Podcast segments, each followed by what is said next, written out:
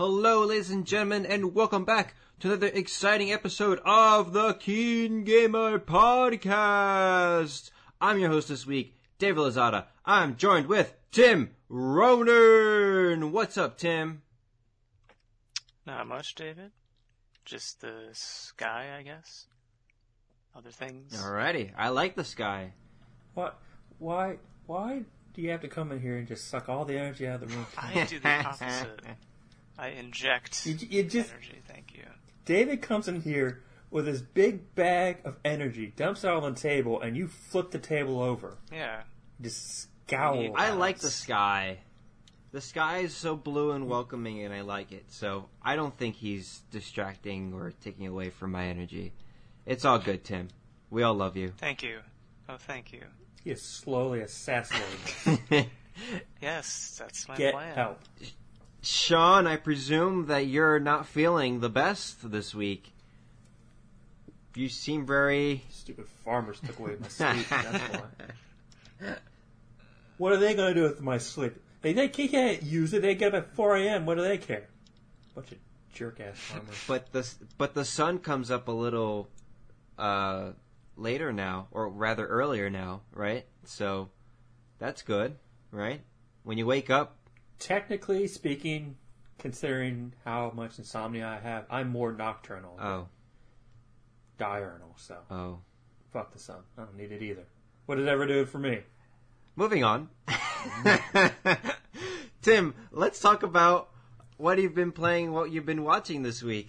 What have you been playing and what have you been watching this week?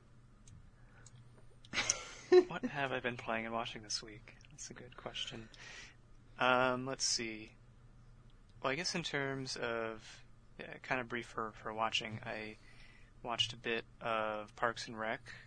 Been getting that again. Yeah. Good show, good show. It's been it's been like I don't know, probably a couple years since I'd seen it all the way through. Um, watching a bit of that. Um, I also decided to give. It's a show I've seen on Netflix every now and then. Uh, Lucifer. I had to give that a try. See what I thought. Oh yeah. Uh, I saw just the first episode, but um, I, I actually I'm interested by it. It's um, it, basically it's a, I believe it takes place in like the DC universe. Um, it's about Yeah. it's about um, literally the, the devil in human form, uh, Lucifer, and um, he kind of just hangs around, runs a bar, kind of canoodles with ladies, and um, Oh yeah. eventually he gets like wrapped up in a murder mystery and starts helping out a detective and solving stuff. she's hot. hmm So. Doesn't that sound like an anime premise? It could be. Oh, absolutely. The devil runs a bar and solves mysteries in his spare time. Oh, absolutely. I mean, they have that that one anime where like the devil is a part timer. That's such a good show. Oh my god. I love that show. But you see, my point is, it's an anime premise. It's neat. I, I've never seen the show myself, but you know, I'm like, okay, the devil's okay, yeah, sure.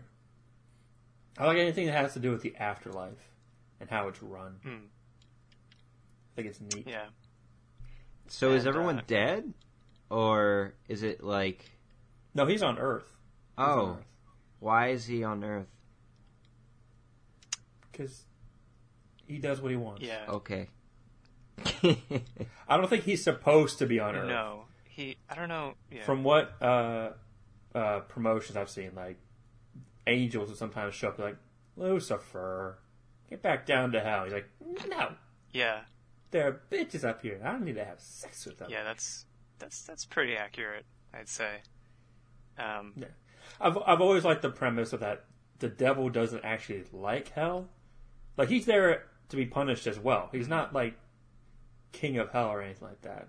I don't know if that's how it works in that show, but biblically, you know, the devil's not like pulling the cranks in hell. Like he's being punished Wait, as well. Wait, no. What? Really? I thought he went down there because he wanted to escape from God. No, he was cast down because he rebelled against God. Oh. Yeah. Yeah. Okay. Um, and there, there's things like his feet are blackened because that was the first part that hit the lake of fire. Oh damn. That's why, if you remember, like the movie Constantine, when the devil shows up, his feet are like covered in like burning oil or whatever, burning tar. Oh. That's okay. why. Uh, but biblically speaking, honestly, biblically speaking, there is no hell or devil. I mean, there is in so much as the Book of Revelations, but Book of Revelations is like by philosophers, it's considered fan fiction. Yeah. Like it, it wasn't made by like a, you know, a disciple of God or anything like that. He was just kind of like, hey, here's some shit that could happen. Yeah. Get spooked. Yep. Pretty much. But um, yeah. But the church continues to talk about hell and the devil. But some priests are like, no, there's no hell, there's no devil. Mm. Just be good, okay? Don't be a dick.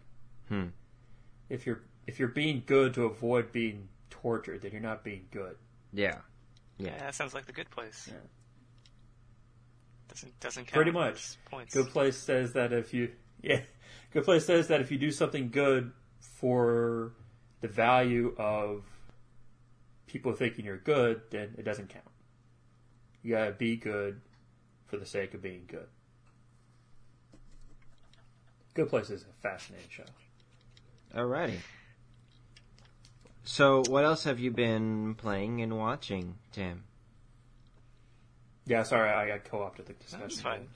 Um, I well, I um, I did manage to place. I was very close to not playing anything this week, just being busy. But I did manage to squeeze in a little bit of time playing uh, Faster Than Light (FTL).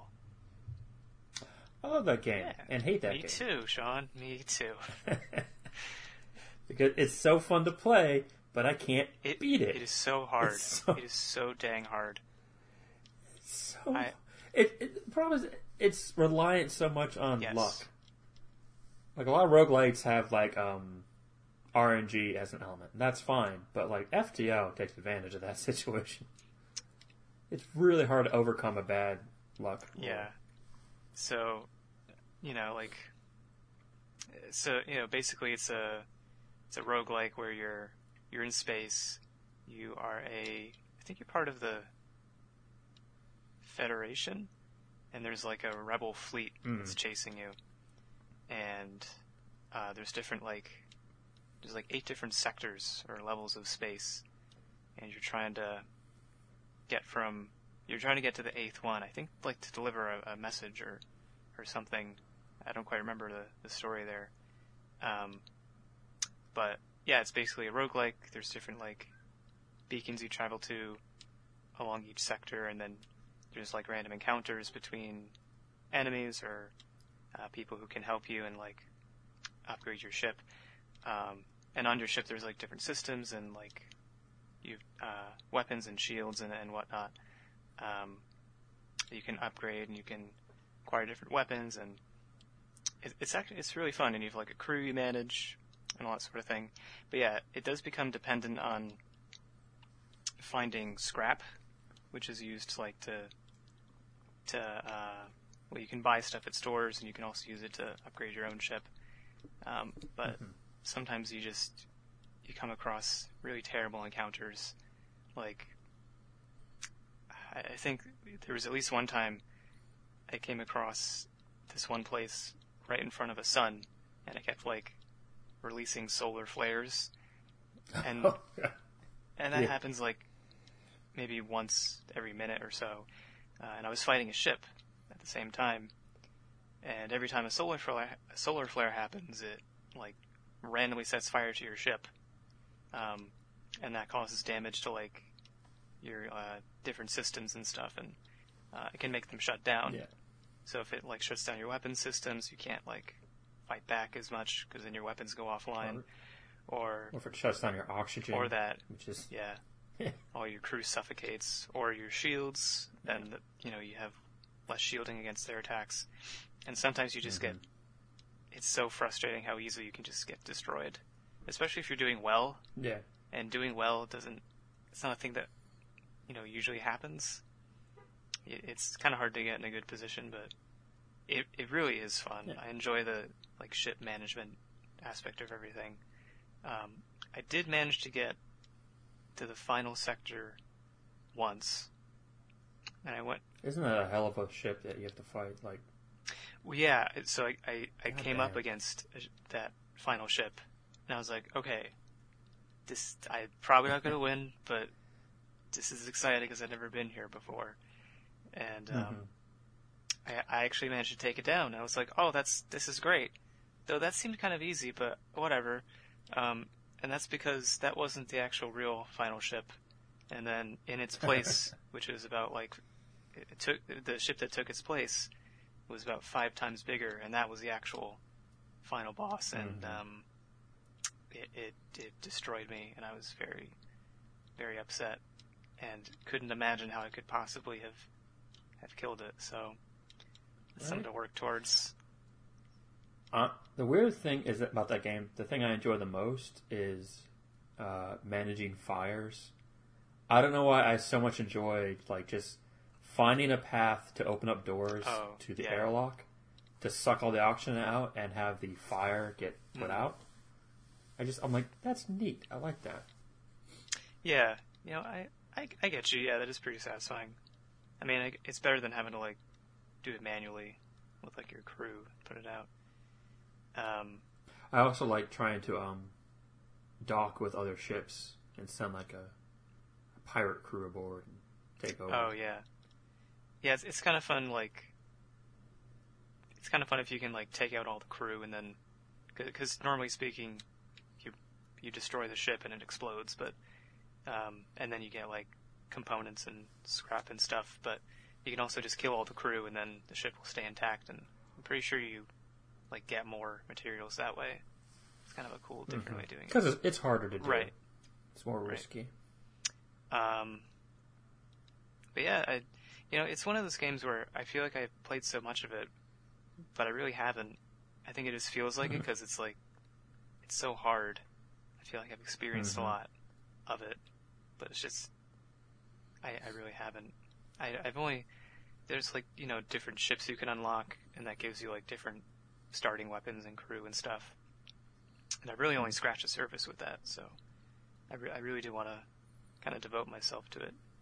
At least try and beat it, but it's very hard. And I'm only playing on normal mode. It's like, oh, may- maybe I, I must have it on hard difficulty. It's like, no, no, it's just that's just normal mode. Dang. Yeah. Uh, yeah, that's about it for that. Um, and that's pretty much been my week. All right. Well, it seems like you got a lot out of FTL, so that's good. Right. And, and Lucifer. So, good. Good for you. And Sean, what have you been playing? What have you been watching this past week? Uh, well, I have watched nothing. Whoa. I didn't see anything of. No. Well, I continued watching the things I've been watching. Um, what, what have I been watching? Locke and Key. Uh, The Outsider, McMillions. What? Locke and Key. I've, I've continued watching that. I know, I know what you're Um, watching. It's so weird. Trying to throw me under the bus online. That's your trick. Um, still a, a neat show, and every single character is unlikable. I, I I hate them all, but I'm interested. I'm invested. There's magical items. I always like that in a show. I don't know why. okay. It's neat. Hmm.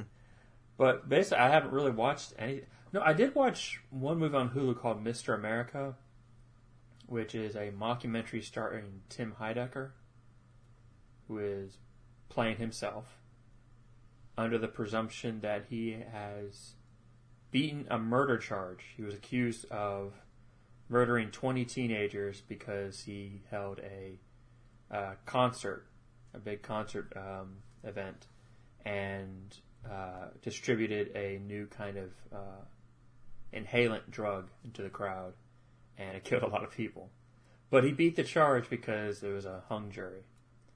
Um, and so it follows him running for district attorney because the district attorney was the lawyer who was uh, fighting against him, and Tim, being spiteful as he is, not Tim Ronan, Tim Heidecker, I don't know. Tim might be spiteful. I don't know. Um, is running for district attorney in order to uh, dethrone him, and it's not very good. There are some good performances from Tim Heidecker. Tim Heidecker is actually a pretty good actor when he wants to be. Um, but you see him, you see Tim Heidecker, and you're like, oh, he's going to do something crazy and weird and something surreal. Not really. Not this one. So, Hmm. Hmm. yeah, that's what I watched. And what did you play? Um, well, that's what I played. Well, the past two weeks, I've I basically said that I didn't play anything. And as for this week, I did play something. Uh, a friend gifted me a copy of a game called Deep Rock Galactic, Alrighty. which I th- it's been I think it's been in early access for like the past two years, but it came out of early access recently. Um, I would say it is a cross between Left 4 Dead and Super Motherload. Uh, it's a um, guys familiar with Super Motherload? Uh, no. Damn it, you guys! Uh, so Super Load was like a uh, um, a 2D game where you sort of dig down into the earth and try to collect uh, ore and minerals, but you had to manage your fuel uh, amounts because you had to get back up to the top.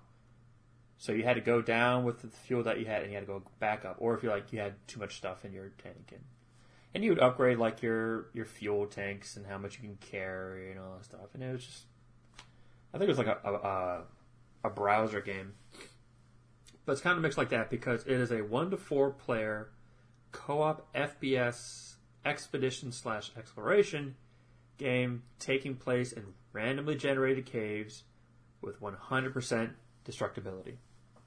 So the basic premise is that uh, you play a dwarf in space, and you take on a mission, and they send you down into a cave, and they say we need X amount of this mineral and X amount of this other thing if you want, but you don't have to. And you go into the caves, and you have things like you have a flare you can throw, and they're unlimited, but they do have a cooldown. And you have this walking, like, box you can like dump all the minerals into. And the basic idea is that you just kind of find the ore that's in the walls and, and mine it out, kind of like in uh, Minecraft. So you kind of like explore, and he's like, "Oh, there's some red in the wall. I want some of that." You pick it away. But there's also uh, enemies. They're all bug related, and so you have guns. Uh, there are four different classes that have different weapons and utility gadgets. Like uh, one class can use a zip line. He can like put down a post and he can like send a zip line to another uh, targeted location, or just zip across a big chasm or something like that. Uh, and another class has sentry guns. He just like, put down a sentry gun, protect me while I'm, I'm digging. Um, another class that I've been using, the scout, he has a grappling hook, so he can kind of just grapple everywhere. And you have different guns like the assault rifle and the shotgun and the sawed-off shotgun, flamethrower, all these different things. But they're locked to certain classes, so the scout can't use the flamethrower. He can only use the assault rifle and the uh, shot sawed-off shotgun. It, it's honestly a very simple premise. You know, go down into the caves, get the ore, get back up. But it's a lot of fun to play. And when you have a, a simple premise that that is that easy, uh, you can have near flawless execution with it, which this game pretty much does. It's it's a lot of fun to play. I don't know how many hours I get out of it. I've only done like three or four, but I, I'm having a good time with it. Um, I think it's like fifteen to twenty dollars. If you enjoy games like Left 4 Dead, by the way, it's like Left 4 Dead in the sense that um, uh, you have to rely on a lot of teamwork. There are some enemies that can grab you and kind of uh, drag you away, and your teammate needs to kill that thing before you die. By the way, I got grabbed by this giant wasp, and it didn't kill me itself. It just sort of flew me up and up and up and up, and then it dropped me. I'm like, what? At least sting me or something. Don't just drop me. So I died. Um, Sean likes the pain. that's the thing, yeah. Uh, and like Left 4 Dead, um, in this, once you have reached your your quest limit. You, you've done what you needed to do. You press the escape button on the little, uh, they call it the mule that follows you. Press the button on that, and you have to race to the drop pod to get out. And that's when all the monsters really start coming out. So it's kind of like Left 4 Dead, you know, run, get to the chopper type deal. Um, I, I, I like it. I think it's a, a fun, cute game. I would rec- if you enjoy it, you can play it solo, and it's not like you know if you play it solo, you're at a huge disadvantage like Left 4 Dead. They give you this little um, flying drone that can like shoot and illuminate places and kind of take the place of another player. So you're not completely uh, at the mercy of the game. Hmm. So I'd recommend it. Um, so before we move on, I, I kind of want to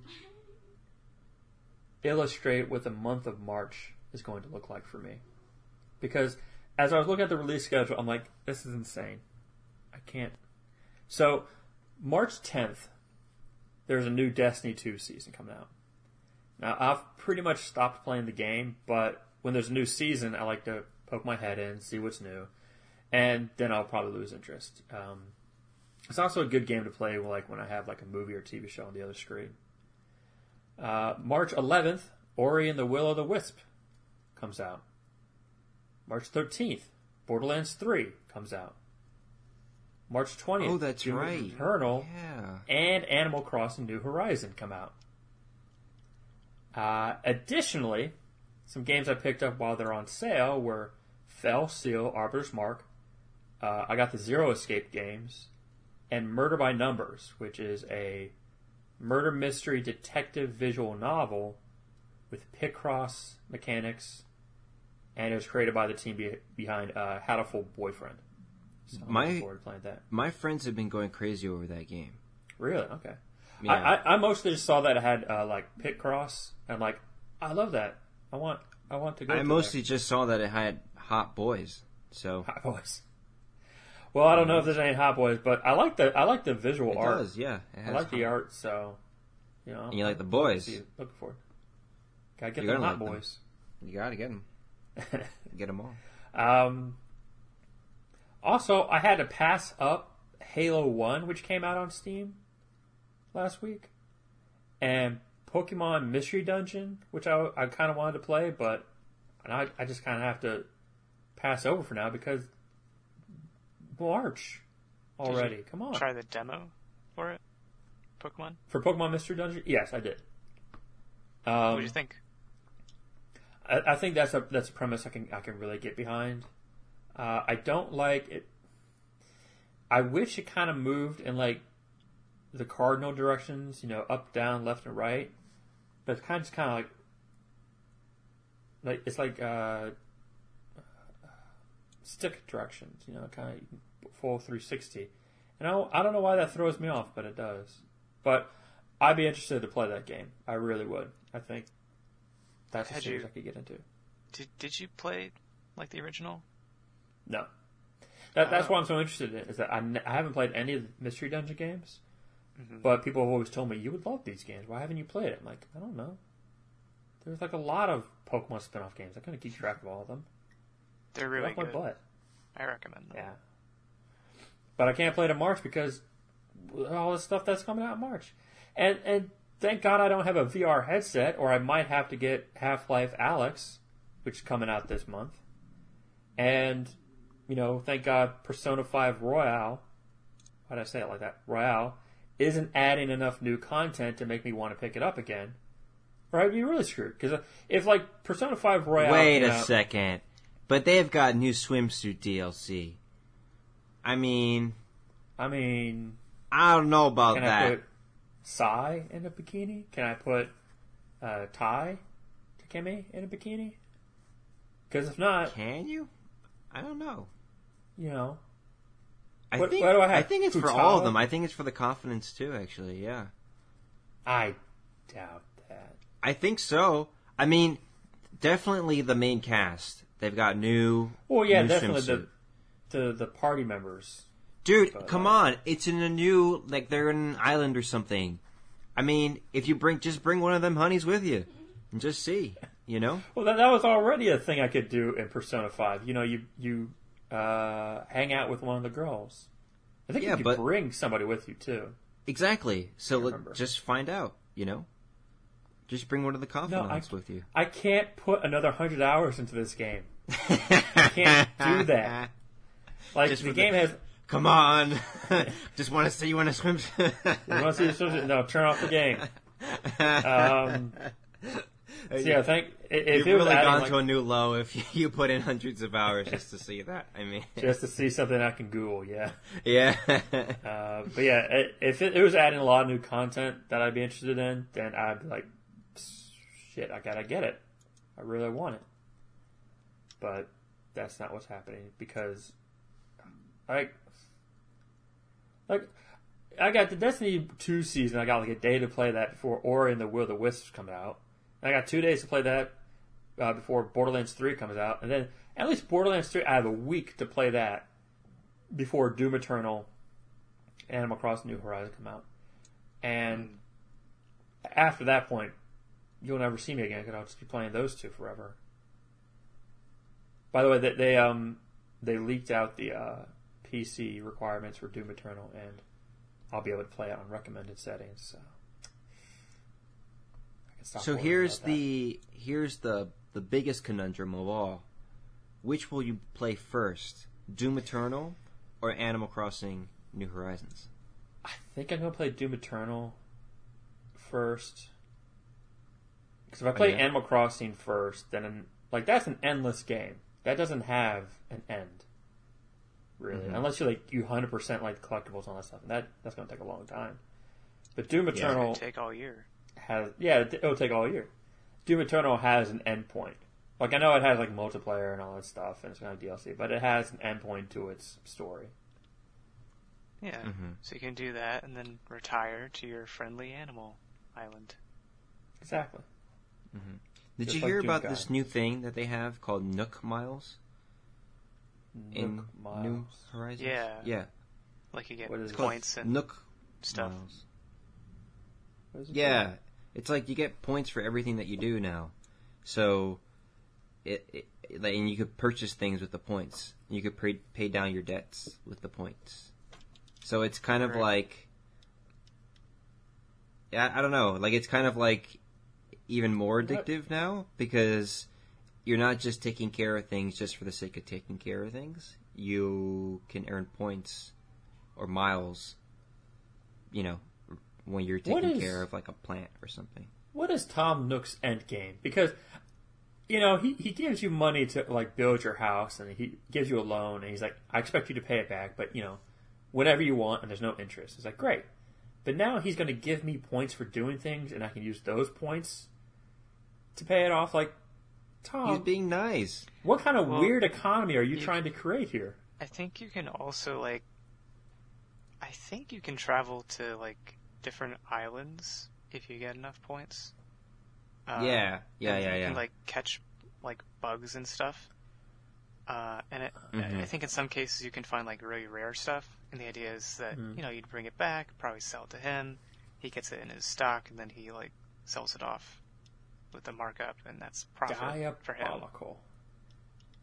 Hopefully, it's not too hard to get points to go to other mile, uh, islands because I know in uh, New Leaf that was the best way to make money was to travel to the summer island, catch some mm-hmm. beetles until your bags were full, and maybe some sharks if you saw them, and then you go back and you sell them and you make like a, a butt ton of money. Yeah. Yeah. I mean, I don't know. I, I, it remains to be seen. I mean, obviously when it comes out in about an hour, there's going to be 15 people that have already found all these exploits with the game. So, you know, you just got to wait 15 minutes after the game is released and then you'll find out. It's freaking March. Why are there so many cool games coming out? Why is March the big one right now?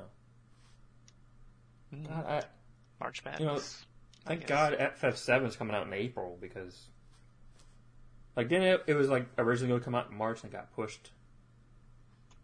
yeah, it was supposed to come out this month and then it got pushed back.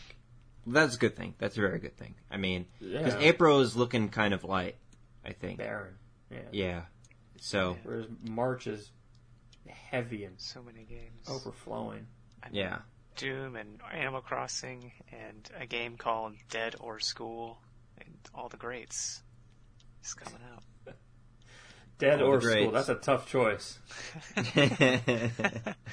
Well, I could go to school. That sucks. oh, I could be dead. I could be dead. And that I might be good. I don't know. I don't know. I don't want to.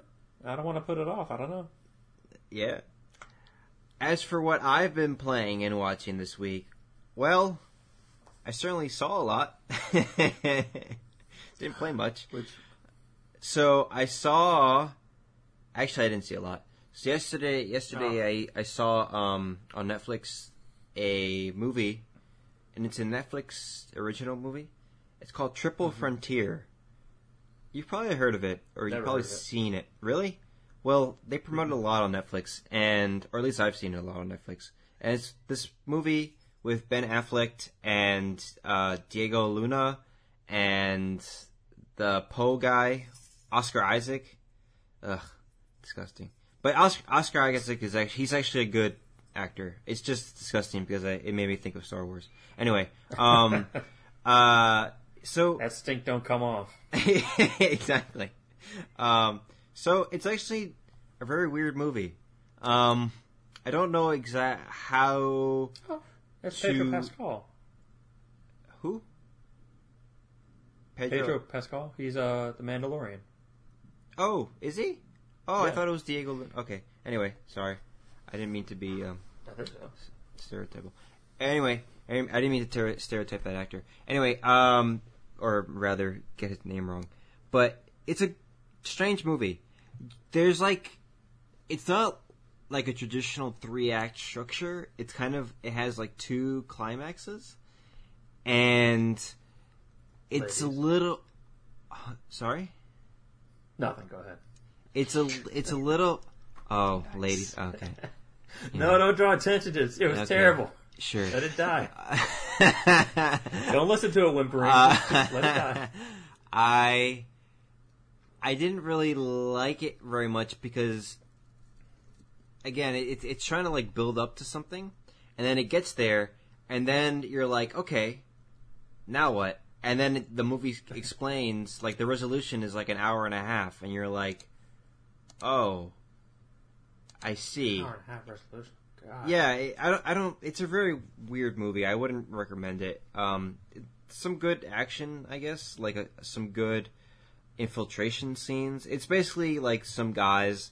They're all, you know, it's ex-military, and basically there's like a drug lord in. They try not. They try not to name the country, but it's Brazil, and they go like there's the one guy who's still in the military, and that's Oscar Isaac's character, and he is like. He's been tracking down this drug lord for years, and they finally found where he was, but he's not going to tell the DEA that he knows where the drug lord is because he wants the money for himself. So he basically puts together a team of all his little military friends, and all these little military friends of his are like retired or they're about to retire or like they're they've moved on to different careers. Like Ben Affleck's character is a real estate agent, and so it's kind of he has to recruit them, and then once he recruits them, they have a hard time kind of coming back to. Well, some of them have a hard time coming back to like um, you know the military training thing or like rather killing people and stuff because they they surrendered that life for like a normal life but some of them are very comfortable with it and they go a little overboard so it's kind of i guess that's the most interesting aspect of the movie is that it it tries to delve into the psychology of soldiers or rather current soldiers and ex-soldiers so if you're looking into exploring that a little bit, then watch it. But if you're looking for a casual action movie, which was what we were looking for, don't watch it. I mean, it's it's kind of, I don't know, it's a little kind of like a throwaway action movie. Sorry. uh, as as is a lot of Netflix original content. Let's be honest. So, Casual action movie to you, like like Fast and Furious, you know, That's, That's a casual. That's like they're like constantly moving. Yeah, Like they're like Hobbs and Shaw. Like you know, they're just blowing shit up. Well, I mean, Well, what's a hardcore action movie then? I'll ask that. like a hardcore action movie. Like that would be like Ip Man, you know, Ip- or The Raid or something like that, where it's like there's blood and you know things like that. That's You- hardcore. So casual action is the bad guys die, but you don't see like blood shooting out. Yeah, yeah, yeah, yeah. They die in an It's kinda like- explosion or they get shot, but you don't see blood splatter. yeah, Kind of yeah. like for everyone. Not too much to think about. Yeah, exactly. Okay. Like PG thirteen, yeah. Whereas like, you know, hardcore is in my mind more rated R. So you know, the raid where like these guys are stabbing each other to death, and you know, Crank. crank, yeah, yeah, yeah, stuff like that. So that's what I saw, and then I've been thinking a lot about video games. I Oh, you downloaded, think about- that, ah, something. yeah. See, David is like next level. He plays games. He doesn't actually play. them, He thinks about them. Oh It's my God. very I conceptual. I play them in my mind. Yes, and you can't be disappointed by a game that you fantasize about. Like it, exactly. all games are good. exactly. Maybe if you're a little like tipsy, you're not thinking straight. It's like, oh, this game's terrible. We Well, David doesn't play games like that irresponsibly. exactly. He's very responsible when he thinks. I about play responsibly in my head. And I downloaded the Final Fantasy VII Remake demo. Did not actually play it. Didn't have the time. But I've been hearing a lot of good things about it. And I will be playing it sometime this week. I hope. Fingers crossed. Please.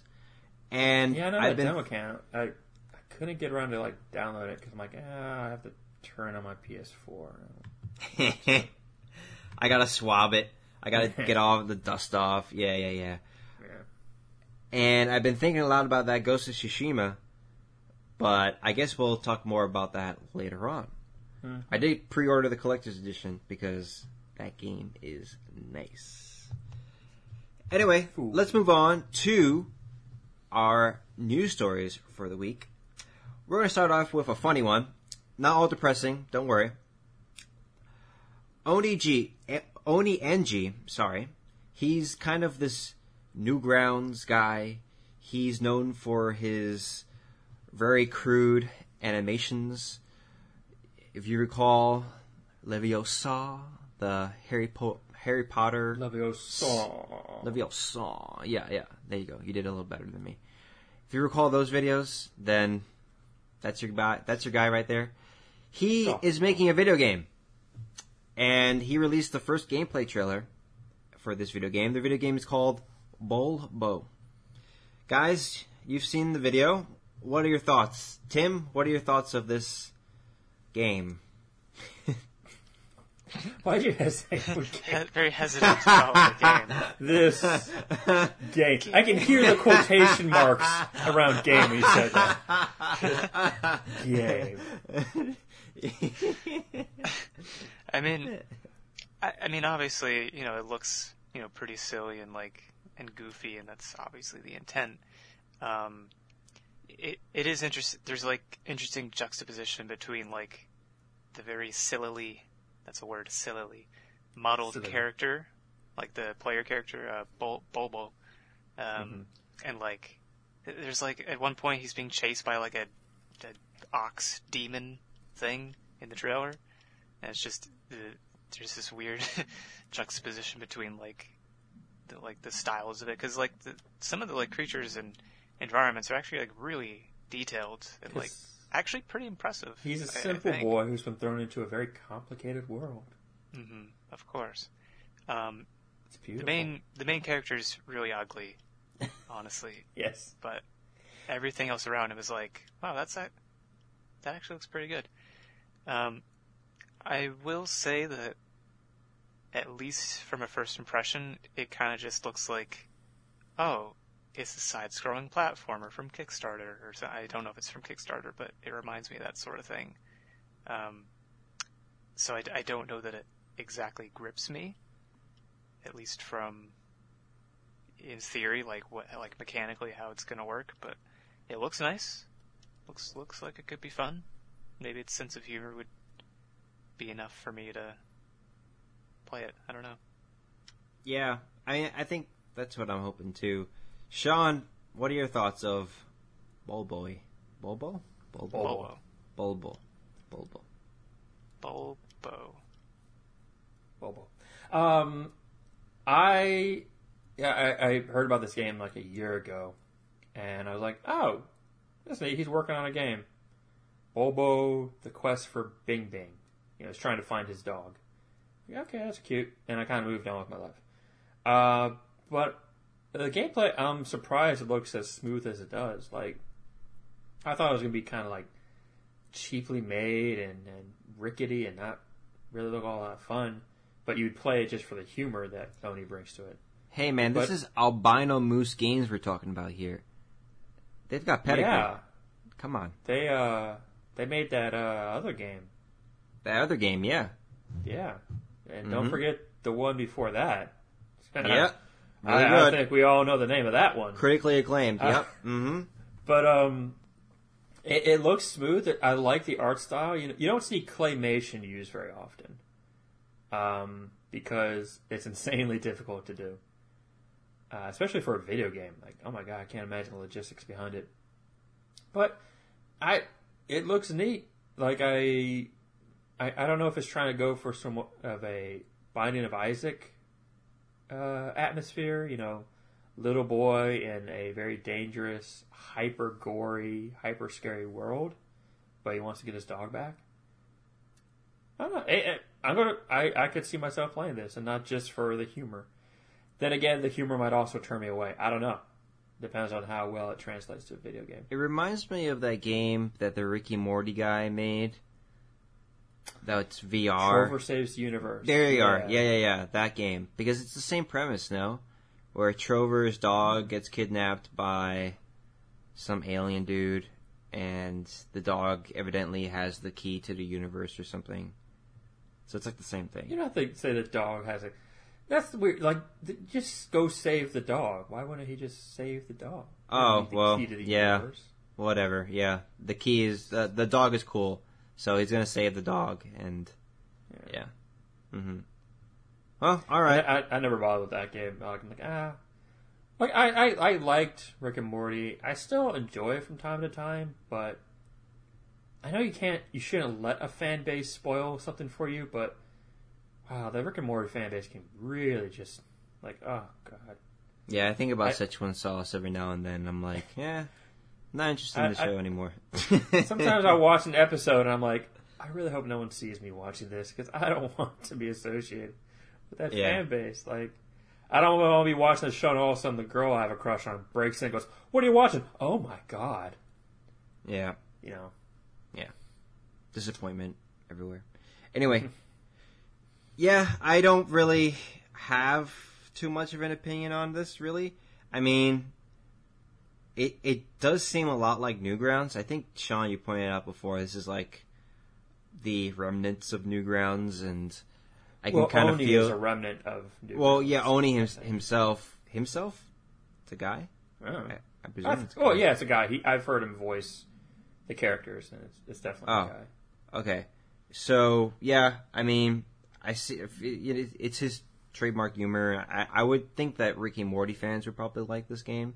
Probably has that type of comedy where it's very crude and nonsensical and stupid. So, and if it's anything, more surreal than anything. if if anything, there's meme potential here. So you know, that's something. I don't know. Memes tend to come out of things that don't try to try to take themselves seriously sometimes. Except for like I guess SpongeBob memes. Those are like God, those things are everywhere. Really? Because they're Ricky and Uh, Morty memes, right? Yeah, you can call them memes if you want, but Wubba wubba Oh. dim dim or whatever. I'm wubba Pickle lubba dub dub, I think. Oh God, Oh. Rick, Pickle Rick. But what about the the um, Mr. Mises? That thing. Mr. Meeseeks. Oh, Yeah. I, I haven't seen a meme for Mr. Meeseeks. I've seen a Misi, Mr. Mises memes. Szechuan sauce. That one. That yeah, that was a Szechuan meme. saw. That yeah, yeah, yeah. That I think was the low point.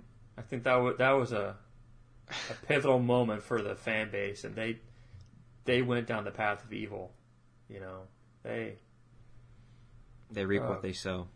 God that that was a anyway. You just had a fla- You just had to take a second, like you were flashing. I was flashback because I started thinking about all those videos of people freaking out in McDonald's and the stories of people, Yeah. you know, protesting and all the the posts about how great Szechuan sauce was. It's like, guys, stop. Yeah, the Pope said, "Please, my children, calm down. Calm Wait. down. McDonald's will give you more." No, oh, okay. I was like, Oh, I was just making I that don't up. think I don't remember that. Wouldn't it be great if he was like, yeah, Szechuan But it almost sauce got is there. great. I love Rick and Morty. I'm going to start Yeah. including it. Pickle Rick is the best. Pick up Uh, my- But I, I would say Bobo is less Rick and Morty and more like Tim and Eric, maybe. Like it's, I won't say random humor, but it's surrealist humor. okay. Like it, it takes something that you can understand and it sort of warps it a little bit to make it almost unrecognizable. But you can still connect the dots. Gotcha. And I like Tim and Okay. Eric. Mm. I don't know who they Thank are, you. so Not, not, well, I like you, Tim, but you- you're you're not you're no Tim Heidecker. Maybe you are. Maybe this is all a big performance piece that you're doing, and you are Tim Heidecker. Yes, that's exactly what's happened. before we uncover Tim's true identity here, let us move on to Dead or Alive 6, our next news story.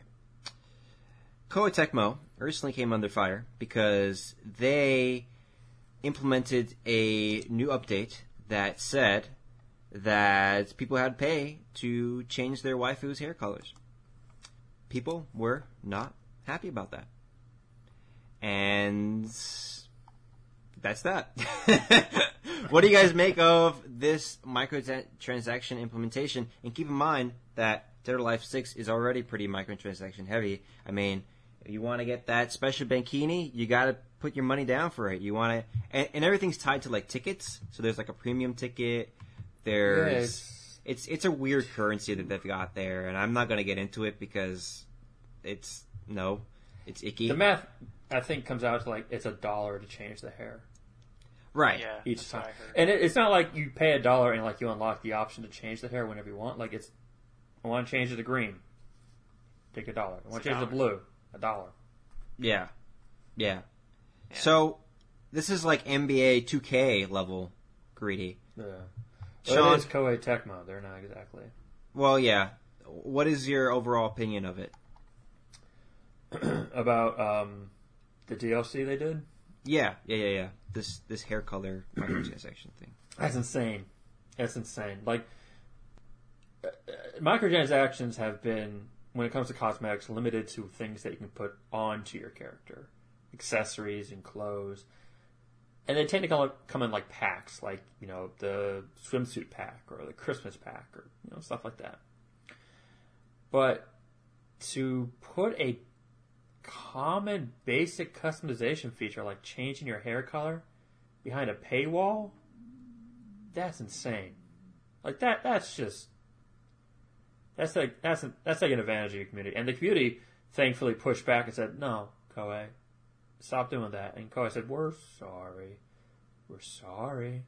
Yeah, I should note that Koei Tecmo did come out on Twitter and they were like, "It's a misstep. We did a bad Here's the thing, thing." We'll try. We'll try and find a So. solution to this. It's like, what, Yeah, yeah, yeah, yeah.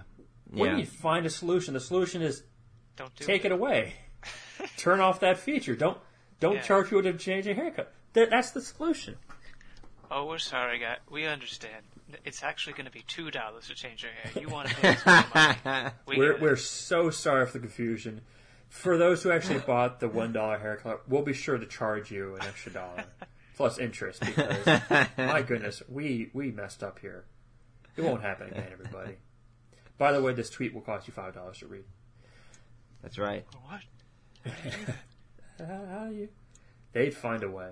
Like, eh, honestly, cosmetic de- cosmetic microtransactions are like the one transaction that people are tolerant of. I wouldn't say they're comfortable with, but they're tolerant of, and that's a scary precedent to set because over time, as that continues going on, people just think that that's the standard way.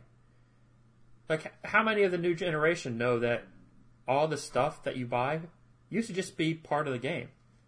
You used to unlock costumes for your fighting characters by playing the game. And now you have to buy them. And they're just like, yeah, that's what you're supposed to do. It's extra. And it shouldn't be. It should be part of the game. Now, if you want to pay it as like DLC, like a big pack, fine. I would rather you add more content, like a new character.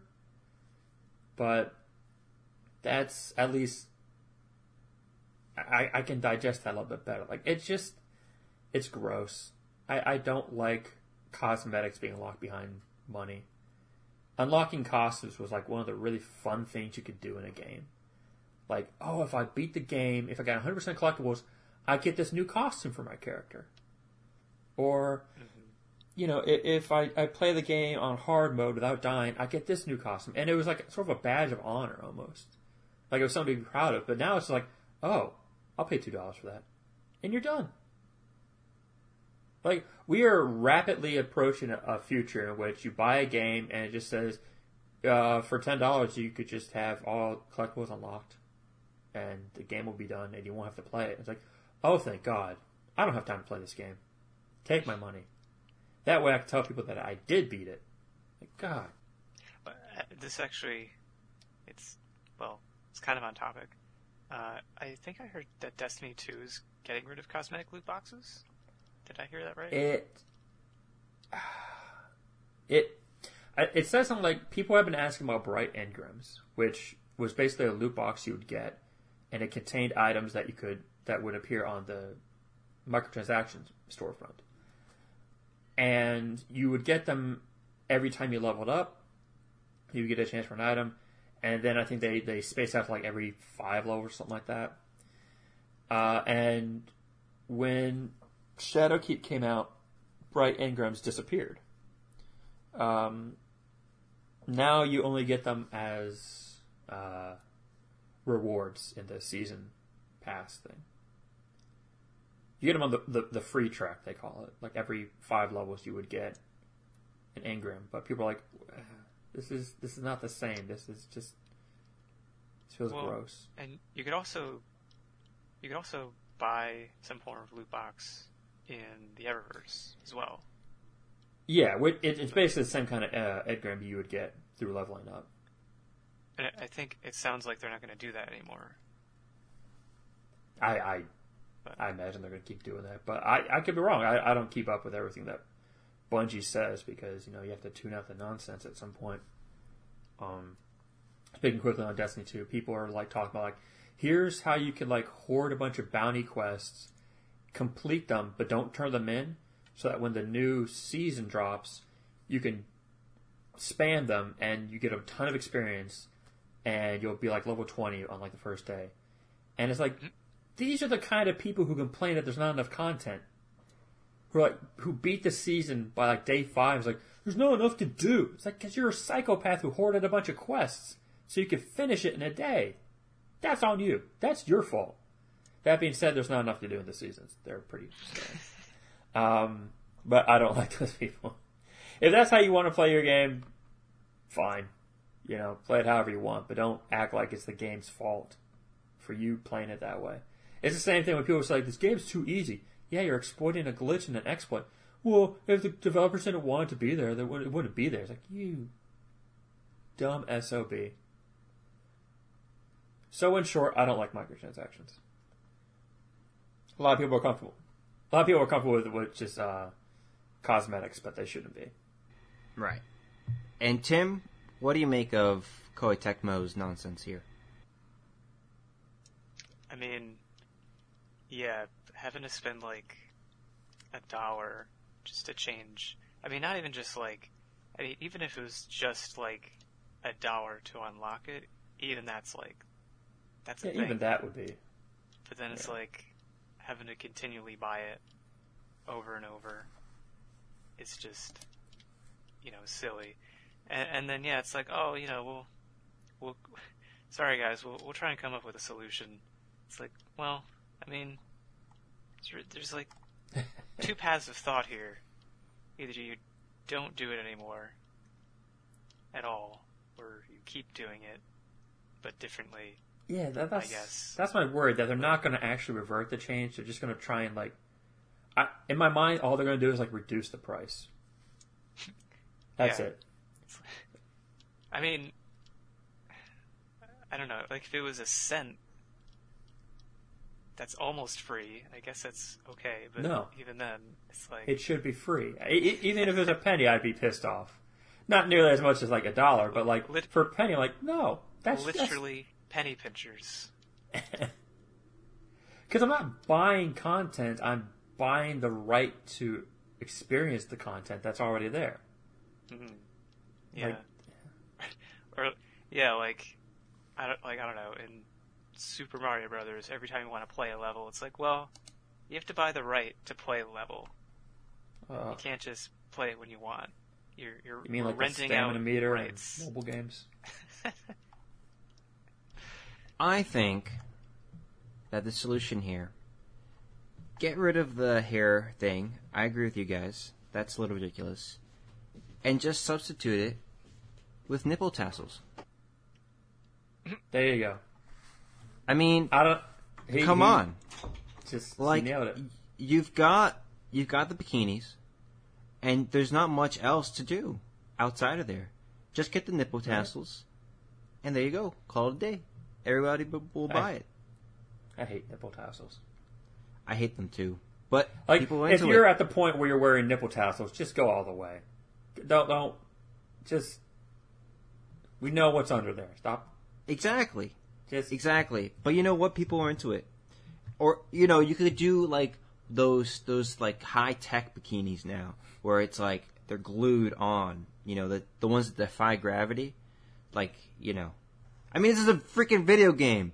You don't have to think about the actual physics here. You just do Dead the or Alive certainly didn't. Back Exactly. in those like past Dead or Alive games, where like the the jiggle physics were insane. Just bring them back. took, and also There you go. Bring like, in the ridiculous jiggle fig- physics. Bring them back. around. Bring them back. I mean, come on.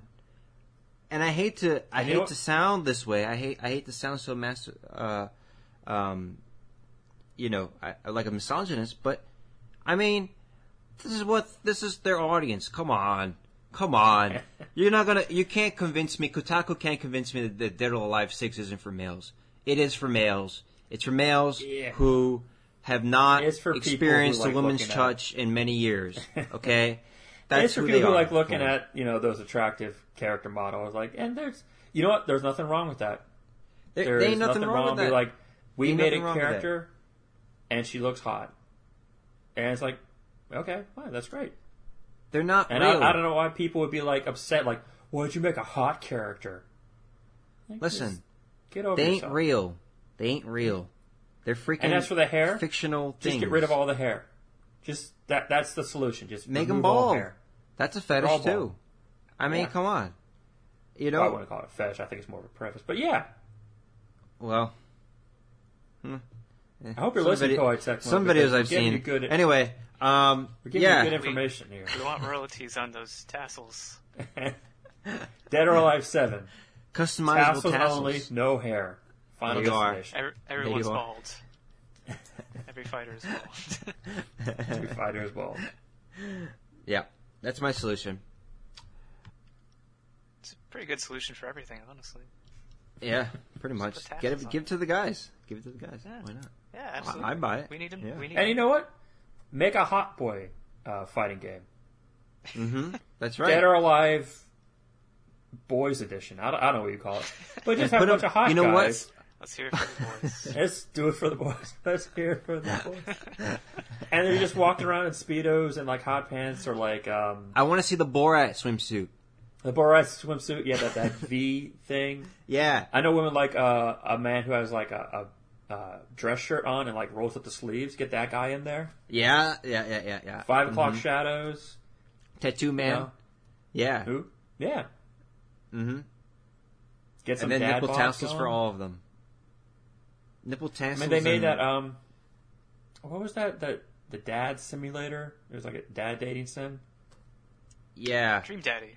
Dream Daddy. Dream yeah. Daddy. By the Yeah, yeah, yeah, yeah. Grumps. Dude, Dream Daddy of fighting games. There you go. Do it. There you go. Come on, Koei Tecmo. We're giving you all these ideas. This is money. Hello. Fight me, Daddy.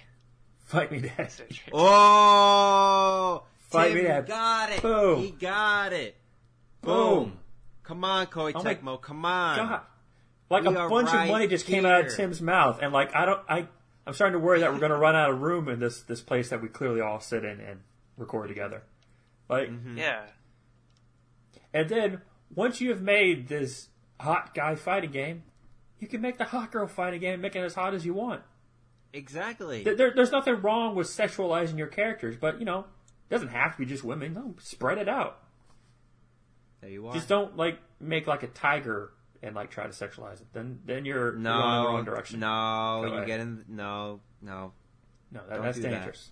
No? please don't do that. Tiger girl, maybe like tiger ears and a tail. That's it.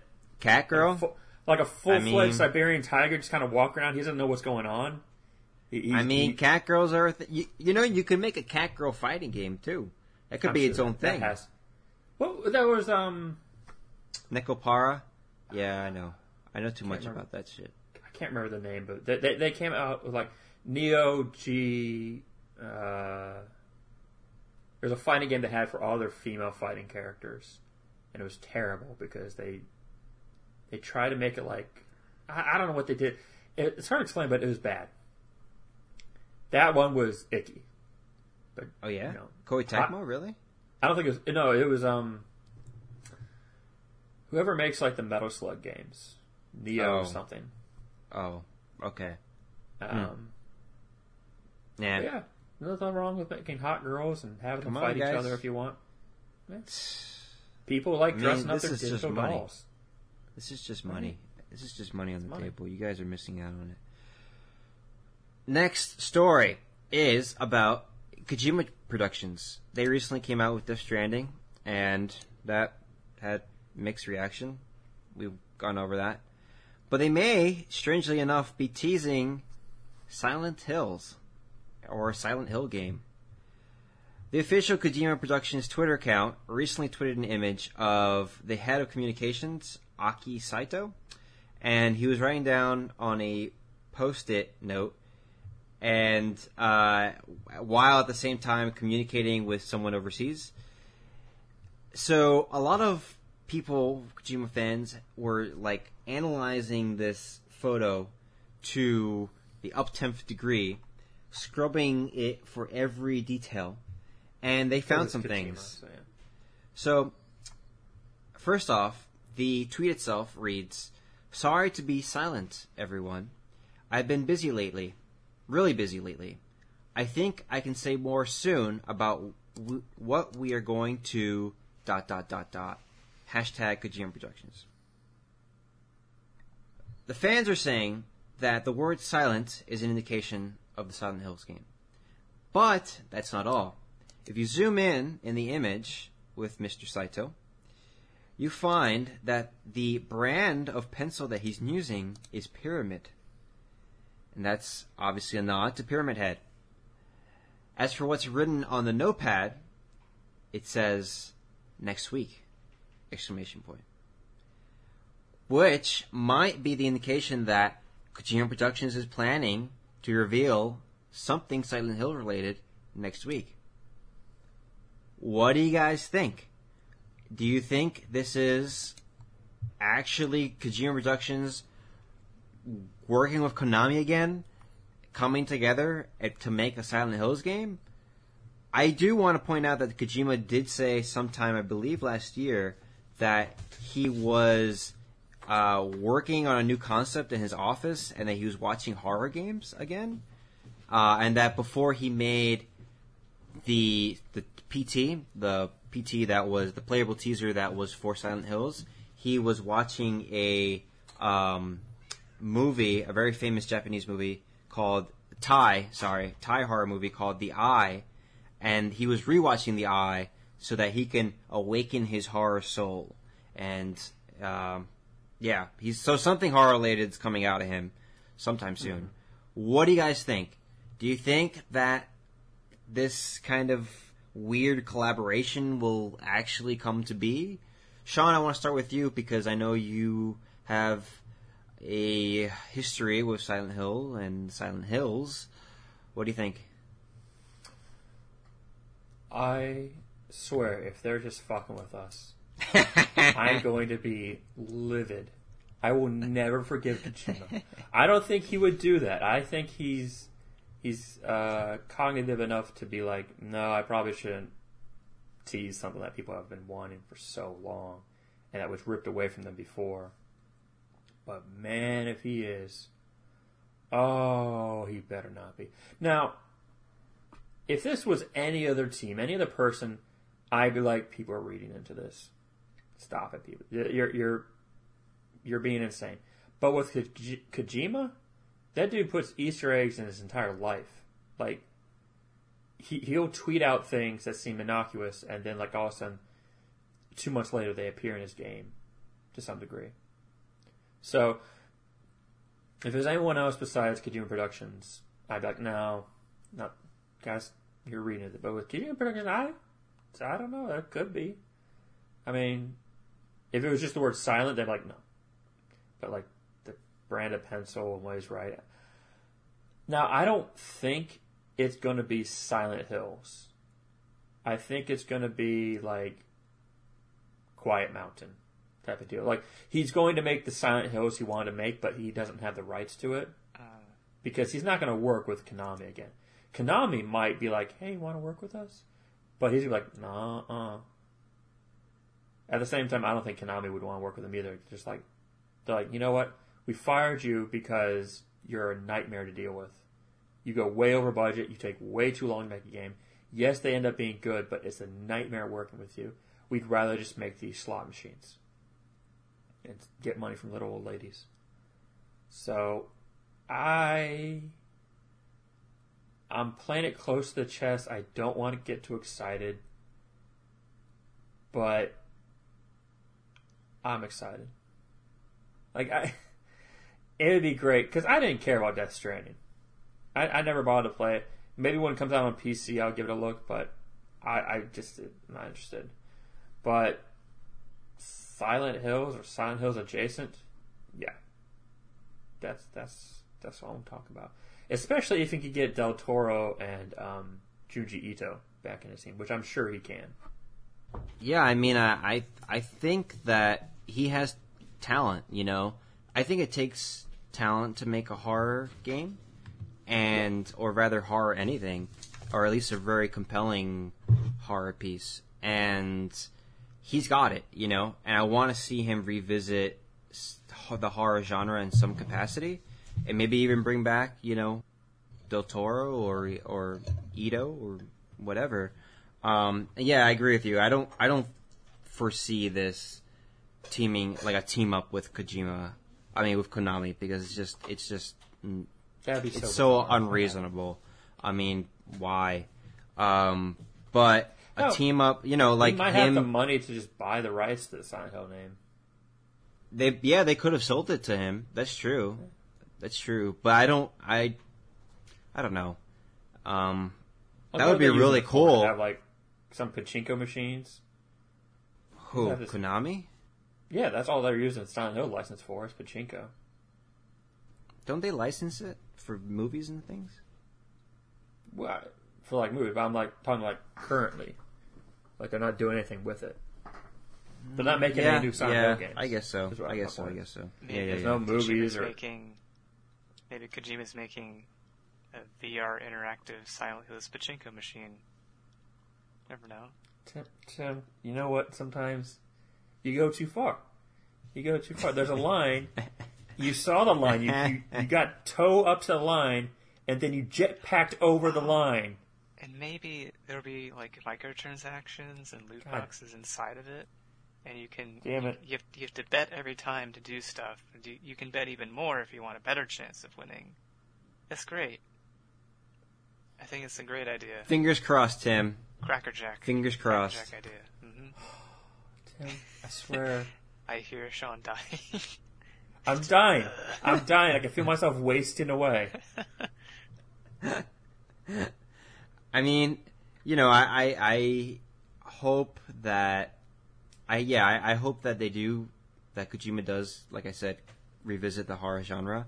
But this whole thing with Silent Hills, it's it's probably as you say, Sean, it's probably going to be Quiet Mountain.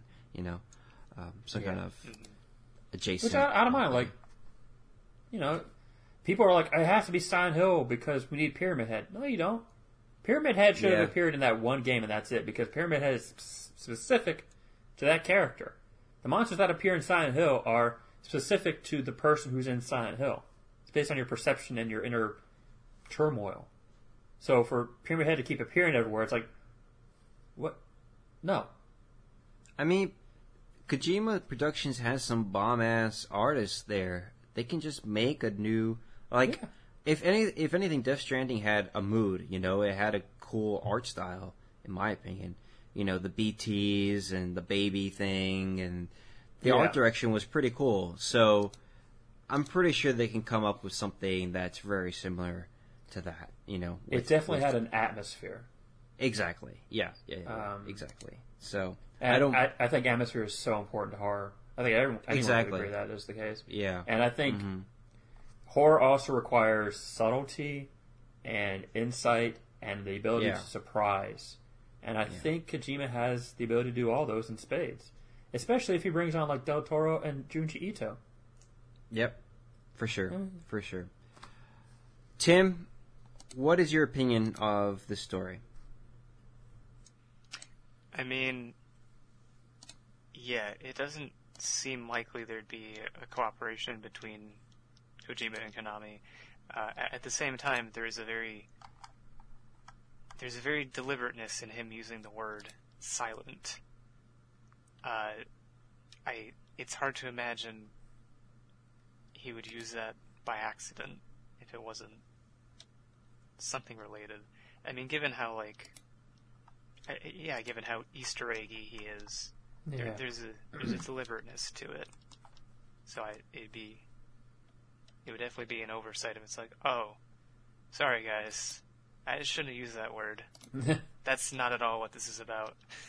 Made a oopsie. Um, yeah, I, I I would definitely see it more in the vein of being like some kind of spin-offy type thing, or something as as close as they can get to being Silent Hills without, you know, disrupting the rights of um of that IP. Or yeah, I mean, who knows? Maybe they managed to buy it off of Konami. Could be, but I feel like they'd have to be pretty far from Silent Hill, just because I, I get the impression that Konami might be a bit litigious. Like, Kojima would be like making this game, and like, oh, oh, oh, Cube Head, that that's that's too close to Pyramid Head. Give it, give it, and you know, Yeah. so either he's They already going make to, Cubehead. Cubehead's in the the Evil Within. Oh yeah, Remember Yeah. that? Yeah, that Yeah. like that little prison box on his head. Well, Yeah. regardless, I think he needs to either uh, get the rights from uh, Konami or create a, a reasonable distance from that property. very loud valley. Very loud very valley. different. Raucous Yeah, valley. Yodel in the valley. Yeah. it's called Yodel in the Valley. and People get a kick out of that. I actually kind of like that name. There you go. I mean, it doesn't sound very scary, but people are like, "What? Oh, oh, what's that game? What's going on?" Moving on to this topic of the show. This week's topic is about PlayStation. Because surprisingly, there's been a lot of PlayStation stuff coming out this week. The first news story that came out this week was regarding The Last of Us. The Last of Us is getting a series from HBO.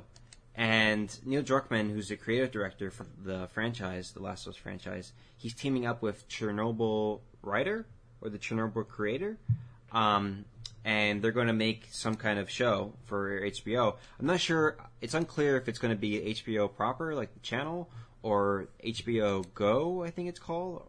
Uh, they, which Well, is going to be HBO HBO Go is like um like there's HBO Go, which is if you have a subscription to HBO right. through cable, and HBO Now is HBO if you Now. don't. That's their Yeah. streaming service, right? Yeah, but they all they both have the same content. Do they really? I thought Yeah. no. HBO Now has exclusive content. Like um, the Ghibli movies are going to be exclusive to HBO Now, from what I heard. And I think Rick and Morty is going to be so. exclusive. Yeah, yeah, yeah, yeah. I remember that because Netflix bought the rights to the Ghibli movies in Europe, but HBO Now bought them for um, for the U.S. Yeah, Hmm. yeah, yeah. Anyway, That would suck if that's true, just because like I have HBO Go, but I Right. don't have HBO Now. there's probably some kind of thing where you can like upgrade it or something. It's kind of, it's going to be like Disney Plus or something. Anyway, Ghost of Tsushima, that game actually got a little more information this week. It's slated for June 26th this year. There's a collector's edition coming out. There's a special edition coming out. And they dropped a new story trailer, and I must say, my opinion, pretty amazing the last piece of Sony news that came out this week was well, the Final Fantasy VII remake demo came out, uh, I believe on Monday, and it just kind of dropped out of nowhere, and it's exclusive to the PlayStation Store. So lots of PlayStation goodness coming out, but still no news on the PS5. And I may remind all of you, people listening and people here, uh, Sean and, and Tim, that PS5 is indeed still coming out this year. I mean, unless the Corona delays it, but I don't, I don't think that's going to be the case. So, the question that I want to present to you guys is, given all the information that just came out, I mean, this week alone, does Sony really need to give us any more information about the PS5? Is their strategy, what they're doing now, the right thing to do? Or should they get a move on with releasing PS5 details, given how Xbox is revealing things about the Xbox Series X seemingly every other week? Uh, the most recent news story was that it's going to have 12 ter- teraflops. It's going to be backwards compatible all the way, I think, to the Xbox 360 era, if not the Xbox, if not the the original Xbox. So, what do you guys make of this? What do you think the strategy should be for Sony from this point forward if this strategy that they have now, which is just kind of focusing on PS4 stuff, isn't what you would recommend? Uh, Tim, let's start with you. What do you make of Sony's plan here, and would you change it? And if so, how would you change it? Um, I mean, I think you you mentioning before how maybe the idea was they don't want to draw attention away from like games that are coming out like now. They'd rather save info on the PS5 for later. Um, but I mean, in the face of well, actually, let's talk about that. Uh, that what you just said about the Xbox. It's going to be backwards compatible, like all the way back. You said. They did say it's going to be backwards compatible.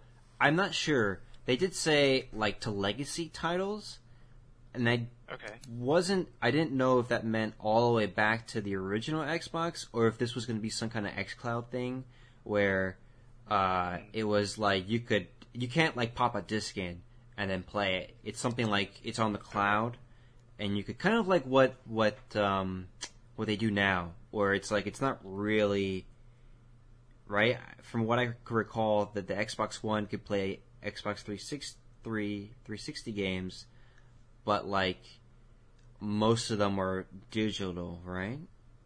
Or am I wrong here? Um, I, I mean, I know there there's a list of. I I don't know if they're still doing it, but for a while they would release like updates, I guess, that would allow you to play the disc version. Right. That's what it was. games. That's what it was. Yeah, yeah, yeah. Mhm, And mhm. yeah, not not Yeah. all of them were available, I guess. But That's I what. I yeah, that's what I meant. yeah. Yeah. hmm I don't know what fraction of them have been made available, or again, even if they're still doing it, I really haven't.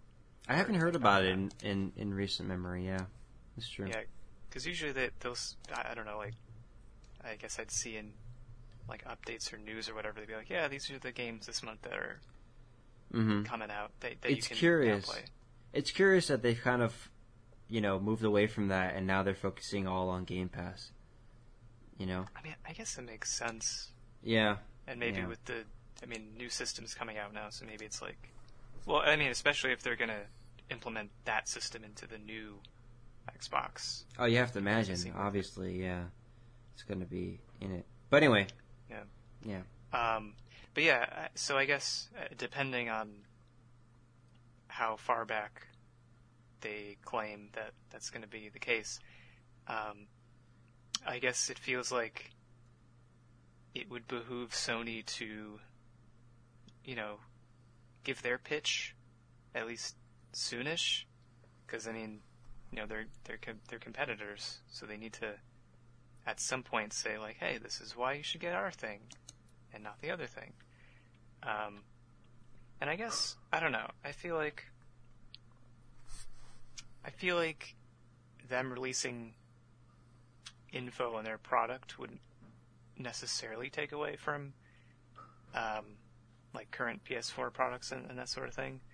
I guess I feel like I mean, depending on what information they release and how excited people might get about it, I feel like that would kind of bolster people's interest in the in the product line, even if it was, you know, just it's not like if it was like a PS4 game, like I feel like they'd still be excited about. it. It's like, oh, this this is a, I want to be invested in this. That's cool. Um, I mean, especially if if they announce that uh, older games like PS4 is uh, backward compatible with PS5 and that sort of thing. Um, wait, do we know like I mean, it's probably like November-ish, but do we know like a specific month when these are releasing? I think they just said holiday 2020. Yeah. Okay. hmm So November, December-ish. Yeah. Um, I mean, yeah, I, it's not. I mean, granted, it's like, I guess seven-ish month, months away, but I'd say probably by the time it gets down to six months, you should probably start putting out something. You know, get that marketing in. Um, so, I'd say if they aren't going to say anything now, that they should soon. Gotcha. And Sean, what about you? Do you think that Sony's strategy right now is the best one? And if not, how would you change it? Well, I do understand the logic behind not wanting to draw attention away from the games that you're going to be putting out and the projects like uh, Last of Us Two or Last of Us uh, TV series, I do believe they need to start giving us information now. And the reason is because no matter how big or how good the cake a person has is, they're going to be wondering what that other cake looks like. Like you, you give someone a slice of cake, it's like, all right, here you go. By the way, there's a really bigger cake coming later, and that person's not going to be able to enjoy their cake. They're like, I want to know about that cake. I want that one though. So, while people are going to be excited for these games, they're also still going to be wondering, what, what, what's the PS5 about? I, I want to know about the PS5. And I don't think Sony can afford to kind of just uh, sit on their hands with this one. I think because the console race is exactly that. It's a race. So the first one out the door is going to have an advantage. Now, both these consoles are going to be coming out this, around the same time. That's fine. Uh, but Sony needs to start giving information at the same rate that Microsoft is. Because, like, I, I think they should be giving information, the big information, things like release date and price point and uh, internal features. Those should come around E3. Around that time and maybe a month after. But until then, they need to at least give some smaller details, like uh, uh, some uh, some of the hardware components, maybe um, some of the planned features that won't be available at launch, but will be available in the future. Everybody Uh, wants to know the flops. It's all about the flops. Yeah, 12 teraflops. I have no idea what that means. It sounds made up, and I, I don't know enough about computers to like question anybody about that. Like, it's 12 teraflops. Eh, what? That sounds like thing. It sounds like a thing people used to say as a joke. Right? No, like, it's like, Yeah. oh, this has No, it's 8.5 gigawatts. Yeah, It's Yeah. actually real. It's like wait, that's that's a real term. What? But it's like, is that even necessary? Like, what the hell are you gonna do with all of that power? I don't know. Well, I'll Uh, just. Sean, you can continue. Uh, but yeah, it, it's I can't I Sony can't afford to be too quiet because if they let Microsoft get too far ahead, then they're just gonna be playing catch up, and they're just gonna be looking like they're like trying to copy whatever Microsoft is doing. So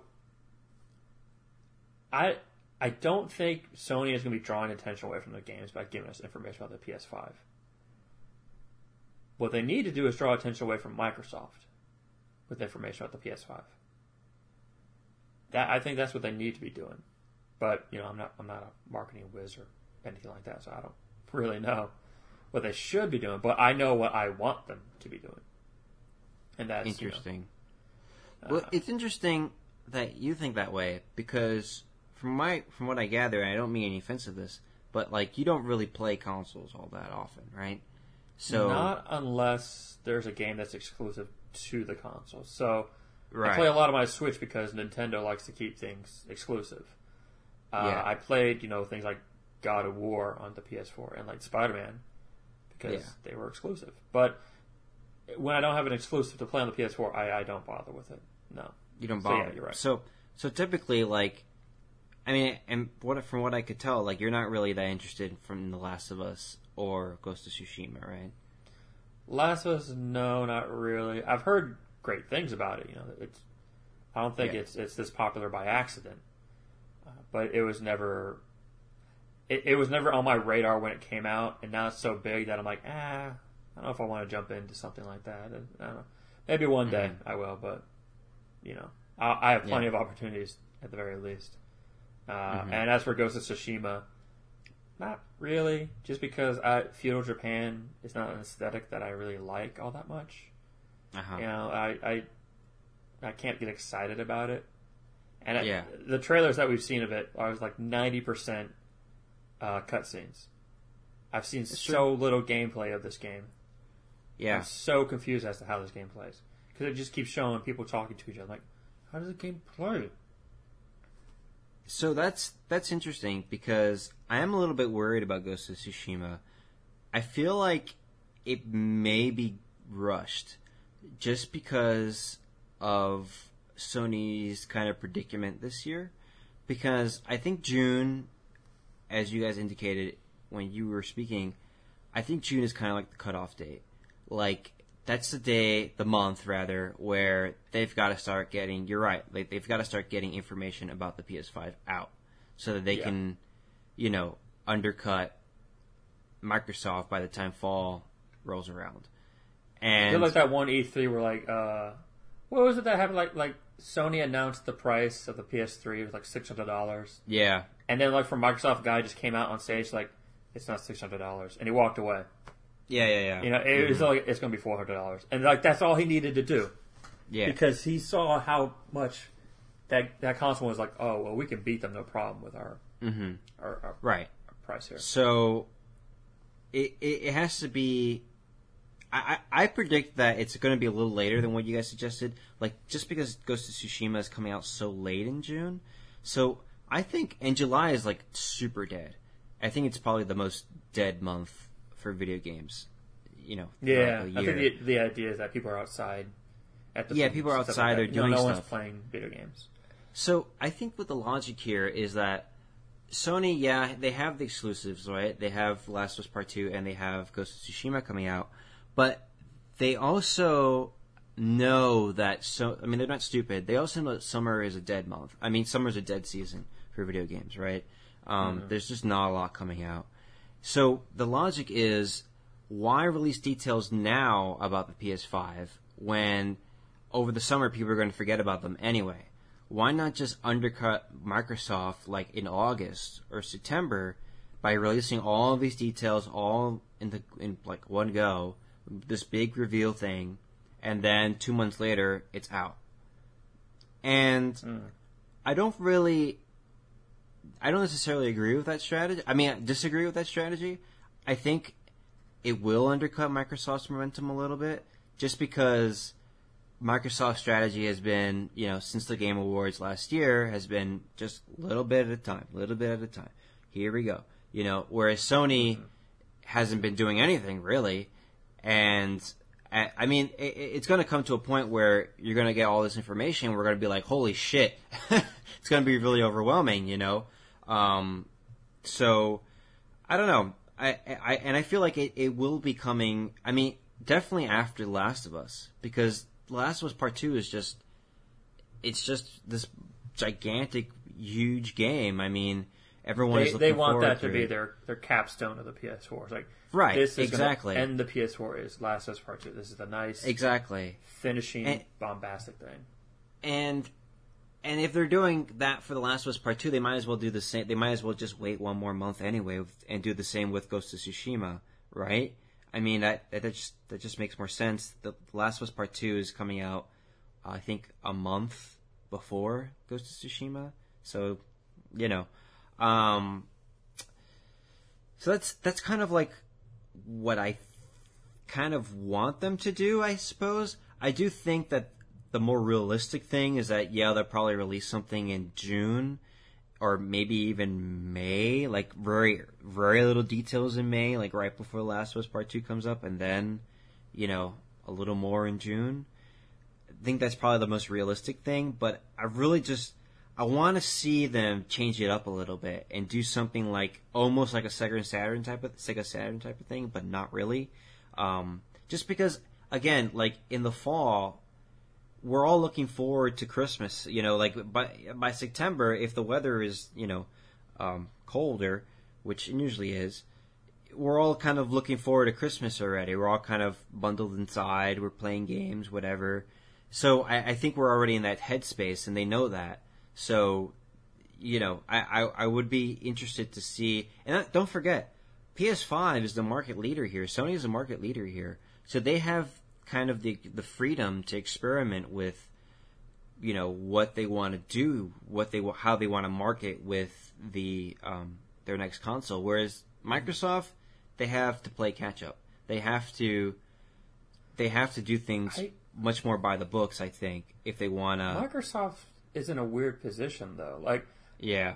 if Microsoft were just doing consoles, yeah, I'd be like, yeah, they're they're dead last in this particular generation. But Microsoft is like sitting comfortably with um, Xbox Live Game Pass, and by putting all their games on PC, I mean they're still making money. They're not making money via the console, but you know they're still publishing these games and they're still getting money for it, and they're, they're getting money for the Xbox Live Game Pass and all that stuff. So I think from an outside perspective, Microsoft looks like the loser in this. But I wouldn't be surprised that if you got like underneath the skin of this, you'd be like, "Oh wow, Microsoft's doing way better than it appears." That's I I don't know I don't know what to think of what Microsoft's doing because for the longest time I'm like, "What the hell is Microsoft doing? They're putting all their exclusives on PC. There's no reason to have an Xbox One." And but they just but kept doing it. They like, care. I mean, they they, obviously want to be like Sony because they wouldn't have bought all the studios that they bought if they didn't want to be in Sony's position from a game perspective. You know, Well, yeah, but it's like, do they want to be in Sony's position from a console perspective? Like, do they even care as much? it's a good question. I don't think so. I mean, I, I, I think that they want to be in Sony's position from a games perspective, like like I said, in terms of like library, they want to be known for having this great library. But in terms of selling actual physical units, I don't think that that matters to them as much as selling their services do. Yeah, I don't, You I know? don't think that. I don't So- think that either. Like, I don't know. Like, it, it's like Nintendo is in the uh, mobile high exclusive amount list. Somewhat casual play. They have some more hardcore games, but primarily they're casual. I wouldn't say they're all family friendly kiddie games. Like I, I think that's uh, a bit too simplistic, but they have more casual games. And then you have Sony, who is more hardcore for consoles. And then you have Microsoft, which is pretty much just like they're kind of doing it all thanks to like putting stuff on PC as well. So, like, all these, the big three are like offering something a little bit different than the other one. Uh, so it's it's almost hard to say who's winning at this point. Yeah, uh, I think I think if you speak purely from the game industry perspective about games, you know, you know, games that we pick up and play, mm-hmm. I think you know people would most unanimously say Sony is winning in this regard, right? Well, some they would have probably say Nintendo, a lot of high quality right? exclusives. Yeah, well, I, yeah, you know, some would say Nintendo, but, like, but I don't, I don't think that people like our age or a little older would would think that way. I, I, well, I just think, think that. I think it's yeah. also because like Sony's exclusives are like winning big prestigious awards. Well, like, that too, yeah. It's not like oh, our game sold really well. It's like wow, the writing in this game is amazing, or the motion capture allowed this the actors to really do things. and They're doing some really yeah. cool stuff with their their engines. Whereas Nintendo's say, like, hey, mm-hmm. Zelda, you like Zelda, have some Zelda. It's like, oh, cool. Mm-hmm. I, I, should say purely from an artistic perspective, I think Sony is leading. With Sony and, and Nintendo is close behind, maybe not close behind, but it, it's behind them. Um, and then Microsoft is kind of trailing in that regard. And I think that's what people perceive as, as most important, or at least people like us who pick up games and play them casually or, you know, play them often. So, um, there's, there's that perspective, and, and from that perspective, I, I, I think that's why that what makes them the market leader in a lot of people's eyes. Whereas I agree, like, Microsoft, from that perspective, does need to play catch up, but you know when you look at the technological and the services side of things, well, I think Sony needs to play catch up a lot. You know when it comes to its cloud services. You know PlayStation Now is okay, but it's not as yeah. good as Xbox Game Pass. Nintendo is non-existent when it comes to that stuff. So yeah, you know, Nintendo doesn't understand how online works. Doug. No, they they don't. They're they're kind of back in 2004. So you know eh, they're stuck in 2004. So you know, it, it, and and that's not to mention we didn't talk about Nintendo in the, in this regard, but very briefly, I just want to say that like. Um, they're in a really awkward position here too because it's like, well, the Switch you have to imagine has probably it's probably maturing at this point. Um, I don't think it's going to be selling gangbusters, or at least as much as it used to be selling. You know, once the PS5 and and Xbox uh, oh, it Series might. X it are out. What game, it depends on what holiday games they announce. Just uh, that's true. I mean, they have Breath of the Wild 2 coming out, but I, Tim, what were you saying? I, I, don't know. Yeah, sorry, Tim. I, I was just gonna, I was just gonna say that uh, it's now three years old. The Switch. Yeah. Shut up! No, it's not. Isn't that crazy? Yeah. God, damn it! It That's time crazy. goes so quickly, and yet when I'm in the moment, I'm like, oh my god, my life it just drags on forever. Like what? And I look like it's been three years. That's mm-hmm. I feel like I feel like at some point we're gonna see Nintendo come out with a console like sooner than we might expect because, or at least like a pro version of the Switch, which everyone's yeah. been kind of speculating about, just because it just makes that. so much sense and they've been kind of out of the cycle for so long. It seems like they've got to come back to it. You know, if if they want to be regarded, to. but if they want to be regarded, you know, in that same conversation, because even now we don't really talk about them in the same way that we talk about Sony and, and Microsoft, right? I, so, I, don't think Nintendo minds that. I think they they have so much clout and they're in such a good position that they're like, we don't care if we're not part of the conversation because guess what? I guess that's true. We're yeah. part of a conversation. We're never going to die. So that's true. That's true. doesn't matter how we do it. Maybe they, yeah, maybe win. you're right. Maybe they do want to be part of like they want to be the C. They don't want to be part yeah. of the ABC conversation. They just want to be part of the like outside the conversation. That that's fine. Mm-hmm. Um, but getting back to Sony, yeah, I mean, there's it, it, it's it, it's going to be an interesting year to say the least, you know, and, and that Yeah. that doesn't. I didn't. We didn't even go over the fact that they didn't. They're not even going to show up at E3 this year, you know. Oh, So, yeah. like, what's Yeah, going to happen there, you know? like, Well, did they say they're going to like do like a, a Sony Direct or anything like that no, during E3? no, they haven't said anything. I, I have to imagine they're to, they have to say something because again, if they don't give us information about the PS5 around that time, I think that's going to be a detriment. Like you said earlier, that they should like maybe announce like in September, like give a, a, a huge flood of details to get people excited, and that makes sense in a vacuum. Like if it was just Sony Mm-hmm. and they're Yeah. going to present a new product, like okay, let's do all of our stuff right up front, and in two months it releases so that it's still fresh in everyone's minds. The problem Yeah. is they're competing with Microsoft, and so they're competing for that news cycle. And I don't think they can afford to give Microsoft all these months of exclusivity of news.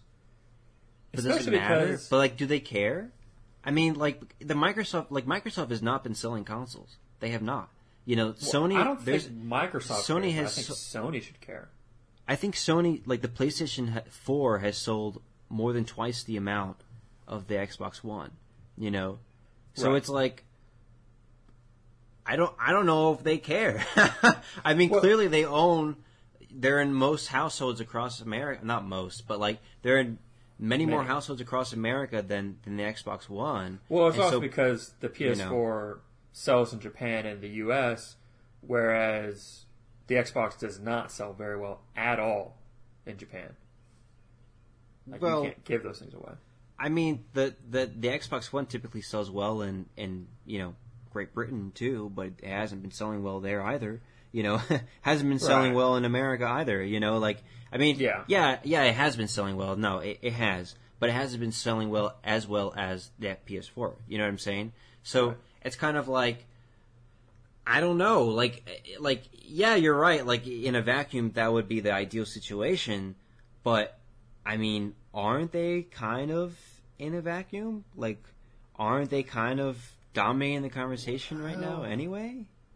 I here's the problem as well. It's also the longer they go without saying anything, the more skeptical and worried the general audience true. gets. They they Yeah. tend to get a little bit chicken little with this kind of thing. Like, why isn't they saying anything? Is something wrong? Where's Sony? Are they burning Yeah. all the PS5s? What's going on? You know, they they get progressively stupider and Yeah. more insane. That's And that is true. That so is what true. happens? It's not that Sony is out of the news, is out of the conversation, but they're in the conversation in a light they don't want, which is speculation. And But what if they what if they just came out and they were like like after like or during E3, right? They talk about like whatever games they have left for PS4. And they're like, stay tuned for August, where we're going to re- reveal a whole bunch of information about PS5, and that's all they say. What if they did that? So that people are like, maybe, well, I feel like people would still be you like, know, why not tell us now? If you have because the they information, they just it to us talked about because they just talked about the PS4. right.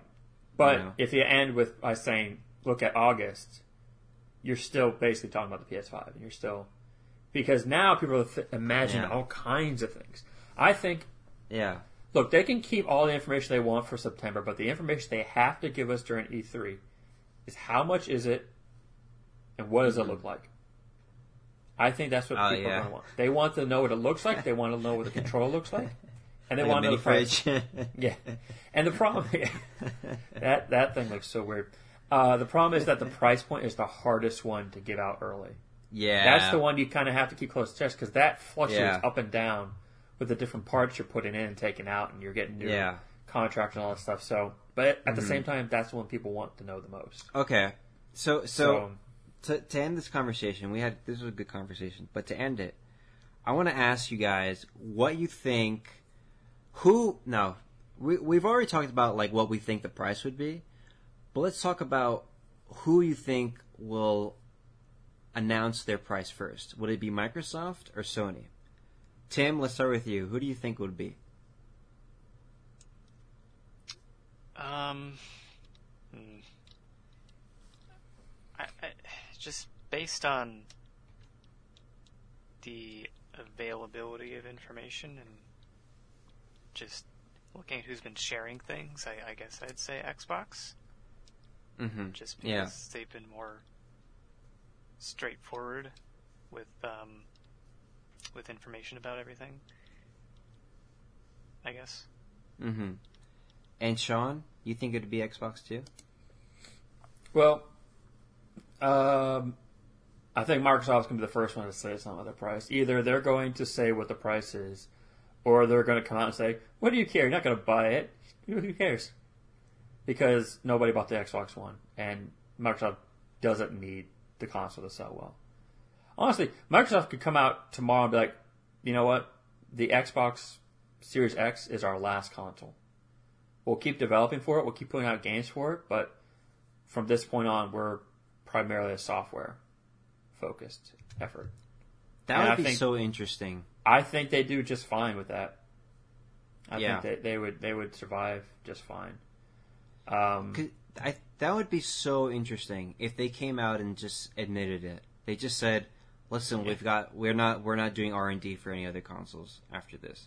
You Yeah. know, and I would- I would be so I don't have the numbers, but it feels like the gap between generations is getting wider and wider.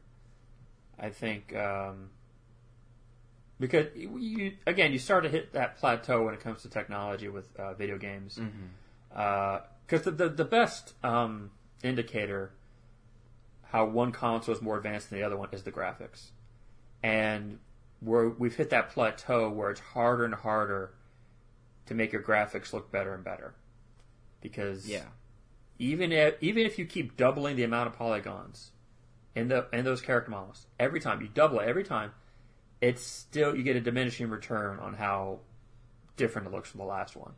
Well, that's what I was saying before. I mean, like you got twelve teraflops in a console. Like, Right. is that really necessary? Like, what do you what are you gonna do? Like, what? How does it improve the experience at all? Except making everything look prettier.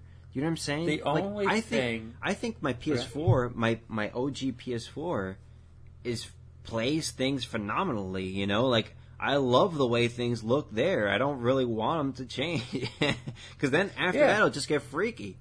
You know? Well, yeah.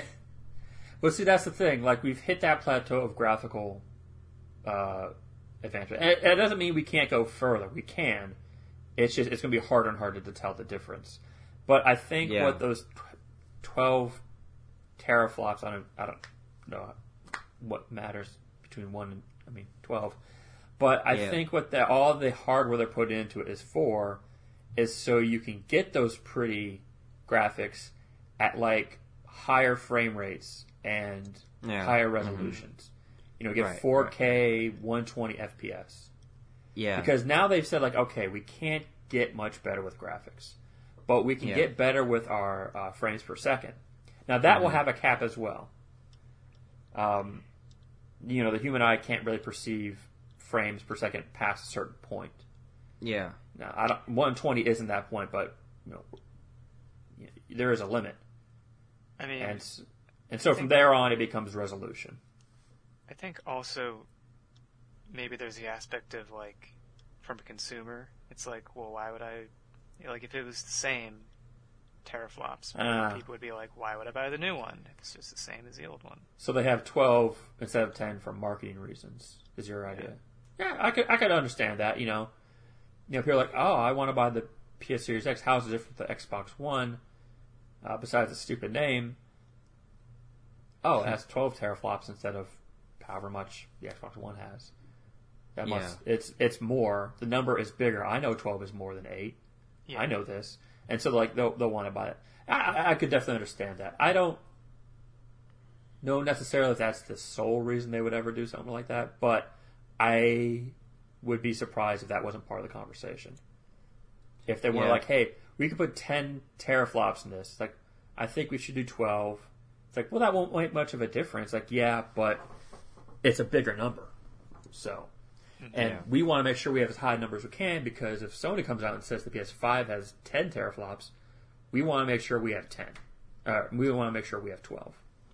It, it's funny because I saw a graphic a while ago, and it compared the power of the Xbox Series X to the Xbox 360, and evidently something like 40 Xbox 360s put together are more or less equivalent to the tiny, tiny thing that's inside, the tiny, tiny graphics card or engine that's inside the Xbox Series X. That's just crazy. That's crazy. That's that was only like what 15 years ago, maybe. Yeah, har- hardware advances crazy fast like that. Like, Yeah, I, I really feel like I should keep up with it just just to look at how crazy it gets when it like just zooms right up. Yeah. Um, but I feel like that's just that's just so mind-boggling. Anyway, yeah, I mean, I, I I guess it doesn't really change much from a consumer side. I agree with you guys. I think it it matters more to developers because okay, you know, I have all of I have these tw- these twelve teraflops, you know, and all of these different things like this improved architecture. So now it's way easier to develop my games for for this console, you know. Um, but and as I mentioned, I think last week or the week before, you know, that doesn't really change. That doesn't really mean anything if your policies don't change accordingly too. So you know, if Microsoft is touting the power of the cloud of the you know the Xbox Series X's um, hardware, then they've got to change their policies too, so that more developers develop for their for their um, machine. But um, in terms of who I think will announce the price first, yeah, I think Tim, you are probably right. Like, given the momentum that uh, Microsoft has, or really, rather the trajectory that Microsoft has been going on these past couple months, I think it just seems more sense uh, for them to announce the price first. I do feel like Sony Sony will come out of nowhere though, and it will drop a bombshell sometime that will that will undercut Microsoft at some point. You know what I'm saying? Like they're they're they're they're keep they're withholding so many so much information that it's possible that they would announce the price first. You know, they have said in the past that they're looking at competitors to see like what they announce, um, like the price points that they announce, and then they're gonna, I guess, adjust their price accordingly. But I think they already have. I mean, they they can't not have a price in mind already. I mean, this thing is shipping. Is already probably it's going to probably enter production on the summer. No, so probably um, you get everything, get enough of them made. Yeah, yeah, yeah. I mean, to get everything shipped by November, they've they've got to enter production at least at at latest by the summer, right? So Yeah. they've already got a price point in mind for it. It's just a matter of you know declaring how much you want to lose, I guess, through the consoles and whether or not Sony is willing to take that hit. Um, Let me ask you this But- real quick though. yeah. Um, Do you plan to get the PS5 knowing what you know now? And if not, what game would have to be announced for it in order for you to be like, yeah, I'm getting the PS5? No, I mean, what's the point? I like, I I have no, like right now as it stands, no, because I have too much to play. The PS4 just- just killed it this this um, generation, and there's too much to play. You know, like I had Last of Us Part Two coming out. I have Ghost of Tsushima coming out. I have all these other games that I didn't play. It's just eh, Final Fantasy VII remake. I mean, this year is just nuts. What's the point Well- of buying a new console? You know, I, I don't mean like you would buy it like day one, but like if Sony said this game is coming to the PS5 exclusively, that you'd be like, Oh, okay, yeah. PS5 is going to be on my list now. I'm gonna get Guaranteed. it eventually. Soon. Yeah, I, I, I mean, they're gonna come out with The Last of Us Part Three. I never heard of a, you know, of a, a just a two, you know, just a, A just twofer. two two, ano- two, Yeah. yeah. two titles in a in a in a series like that's that's not video games, huh? Maybe a duology, maybe it's called. I don't know. A duology. That's what that's what's called. Duology. I never. That's a rarity in video games. There's going to be a Last of Us Part Three, obviously. Um, it, For me, it'd be know, Bloodborne too. There's yeah. If- if Sony yeah. came out with like Bloodborne Two is coming, I'd be like, okay, I got. You have to imagine. You have to imagine that they're talking to From Software. I mean, they, Oh, you have to. You have to imagine that they've reached out to them many times. You know, Shuhei Yoshida and and uh, all those guys. They're they're like knocking on their doors every week. Come on, guys. We got the PS5. Got to get that Bloodborne. Let's go. Where's Elden Ring, guys? Come on. yeah, ship Chop, it chop. out. Sh- ship out that Elden Ring. We got to get Bloodborne out. Let's go. Um, but Tim, what what about you? What would make you want to get a PS5? Honestly, I don't think anything. I just I'm really not a console person anymore. I don't. So there, there's no game that they would announce that'd be exclusive PS5. They'd be like, you're like, oh, I got to get PS5 now. If it was uh, an exclusive, oh man, why you gotta do me like this? Exclusives. Um, I don't know. I mean that that's if it was like if it was just a single game, I don't think I could justify that. Um, right. I I mean, I'm sure okay. There are I'm sure there's any number of things that could come out that I would want if it was like just exclusive to that, but I can't buy a console just for one game. I would have to get other stuff as well. Right. And, and Um, that, and I don't know that I would. That's a good policy. Like even I would be like, even if it was just Bloodborne 2, I'd be like, well, I definitely want a PS5 now, but am I going to get one? I have to wait to see if there had to be more games Right. uh, announced for it for me to be like, okay, I got to get into it because yeah. yeah, buying a console for one game. My sister did that for like the Xbox uh, One, so she could play uh, Dragon Age, even though it was on PC, and she It's played on it and never touched her Xbox too. again. Dragon Age is Came on out on PS4. Yeah. I don't know if I had a PS4 at the time that she could have used. Oh, the original, the original Dragon Age, or No, no, uh, uh, the Dragon Age Inquisition, whatever one that was. I yeah, think it that's was for three. PS4. Yeah, yeah. Oh well, I didn't have a PS4 at the time. Neither did she. Oh, hmm. okay. Yeah, don't judge. Why didn't you get a PS4? It, it's possible Why I did did have a get an PS4 at Xbox the time One? because, like, I know I had a conversation saying you can just get it for PC. She's like, oh, I don't know if my PC can run. Like, I probably at some point said like, get it for the PS4, and she might have said like, no, I want to be able to play it on my own time. I don't want to have to compete for time Oh. on the PS4. You know, I don't know what it was, but the, the fact of the main, she got it for one game and she never played it again. So, Yeah. lesson learned, kids. Don't buy a console for one game. Yeah, I mean, do it. if there were like, I, I okay, I mean, nowadays I'm more, as I said, more PC focused. I don't like if there were like multiple exclus- exclusives. I guess maybe, but you know, as it is, I I am in a position where I can. I mean, my PC isn't the most amazing, but it's pretty decent. You so can run The Sims, so yeah. What more do you need? What more do you need, Sean? Of course. Um, but yeah, so I'm in that position where I can get games for PC, and honestly, usually it's more desirable because, I mean, there's just more options, and you have stuff like mods and whatnot. So, um, I wouldn't. I I guess I'm not really the market for a console unless, again, if there was like a ton of exclusives that I really wanted, but it would have to be, it would have to be like pretty notable stuff and like a good amount of them, but I wouldn't, I wouldn't really do it otherwise. Okay.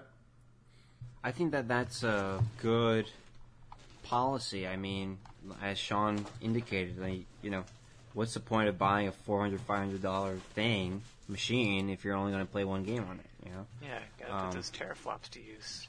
exactly. Yeah, or you could just get however so many teraflops that you want on your own PC. You know, custom customize it, and uh, you have all the teraflops you need. All right, I think that wraps it up for this conversation. We had a good conversation about PS5 and Xbox One and Nintendo Switch, even a little. So, thank you for joining us for this episode of the Keen Gamer Podcast. I'm your host, again, Dave Lozada. You can catch me on Twitter at ZenoCreator125. You can catch me on Instagram at ZenoCreator125. And you can catch me on my website, DavidJosephLozada.com. I almost forgot my name for a second there. Sean Raybine is here. You can catch him on Twitter at Gingerbread. That's D J I N N G E R underscore bread. And Tim Ronin's here. He's usually writing articles on Keen Gamer, so check him out there. Thank you for joining us, everyone. We hope to catch you next week. Bye. bye. Bye.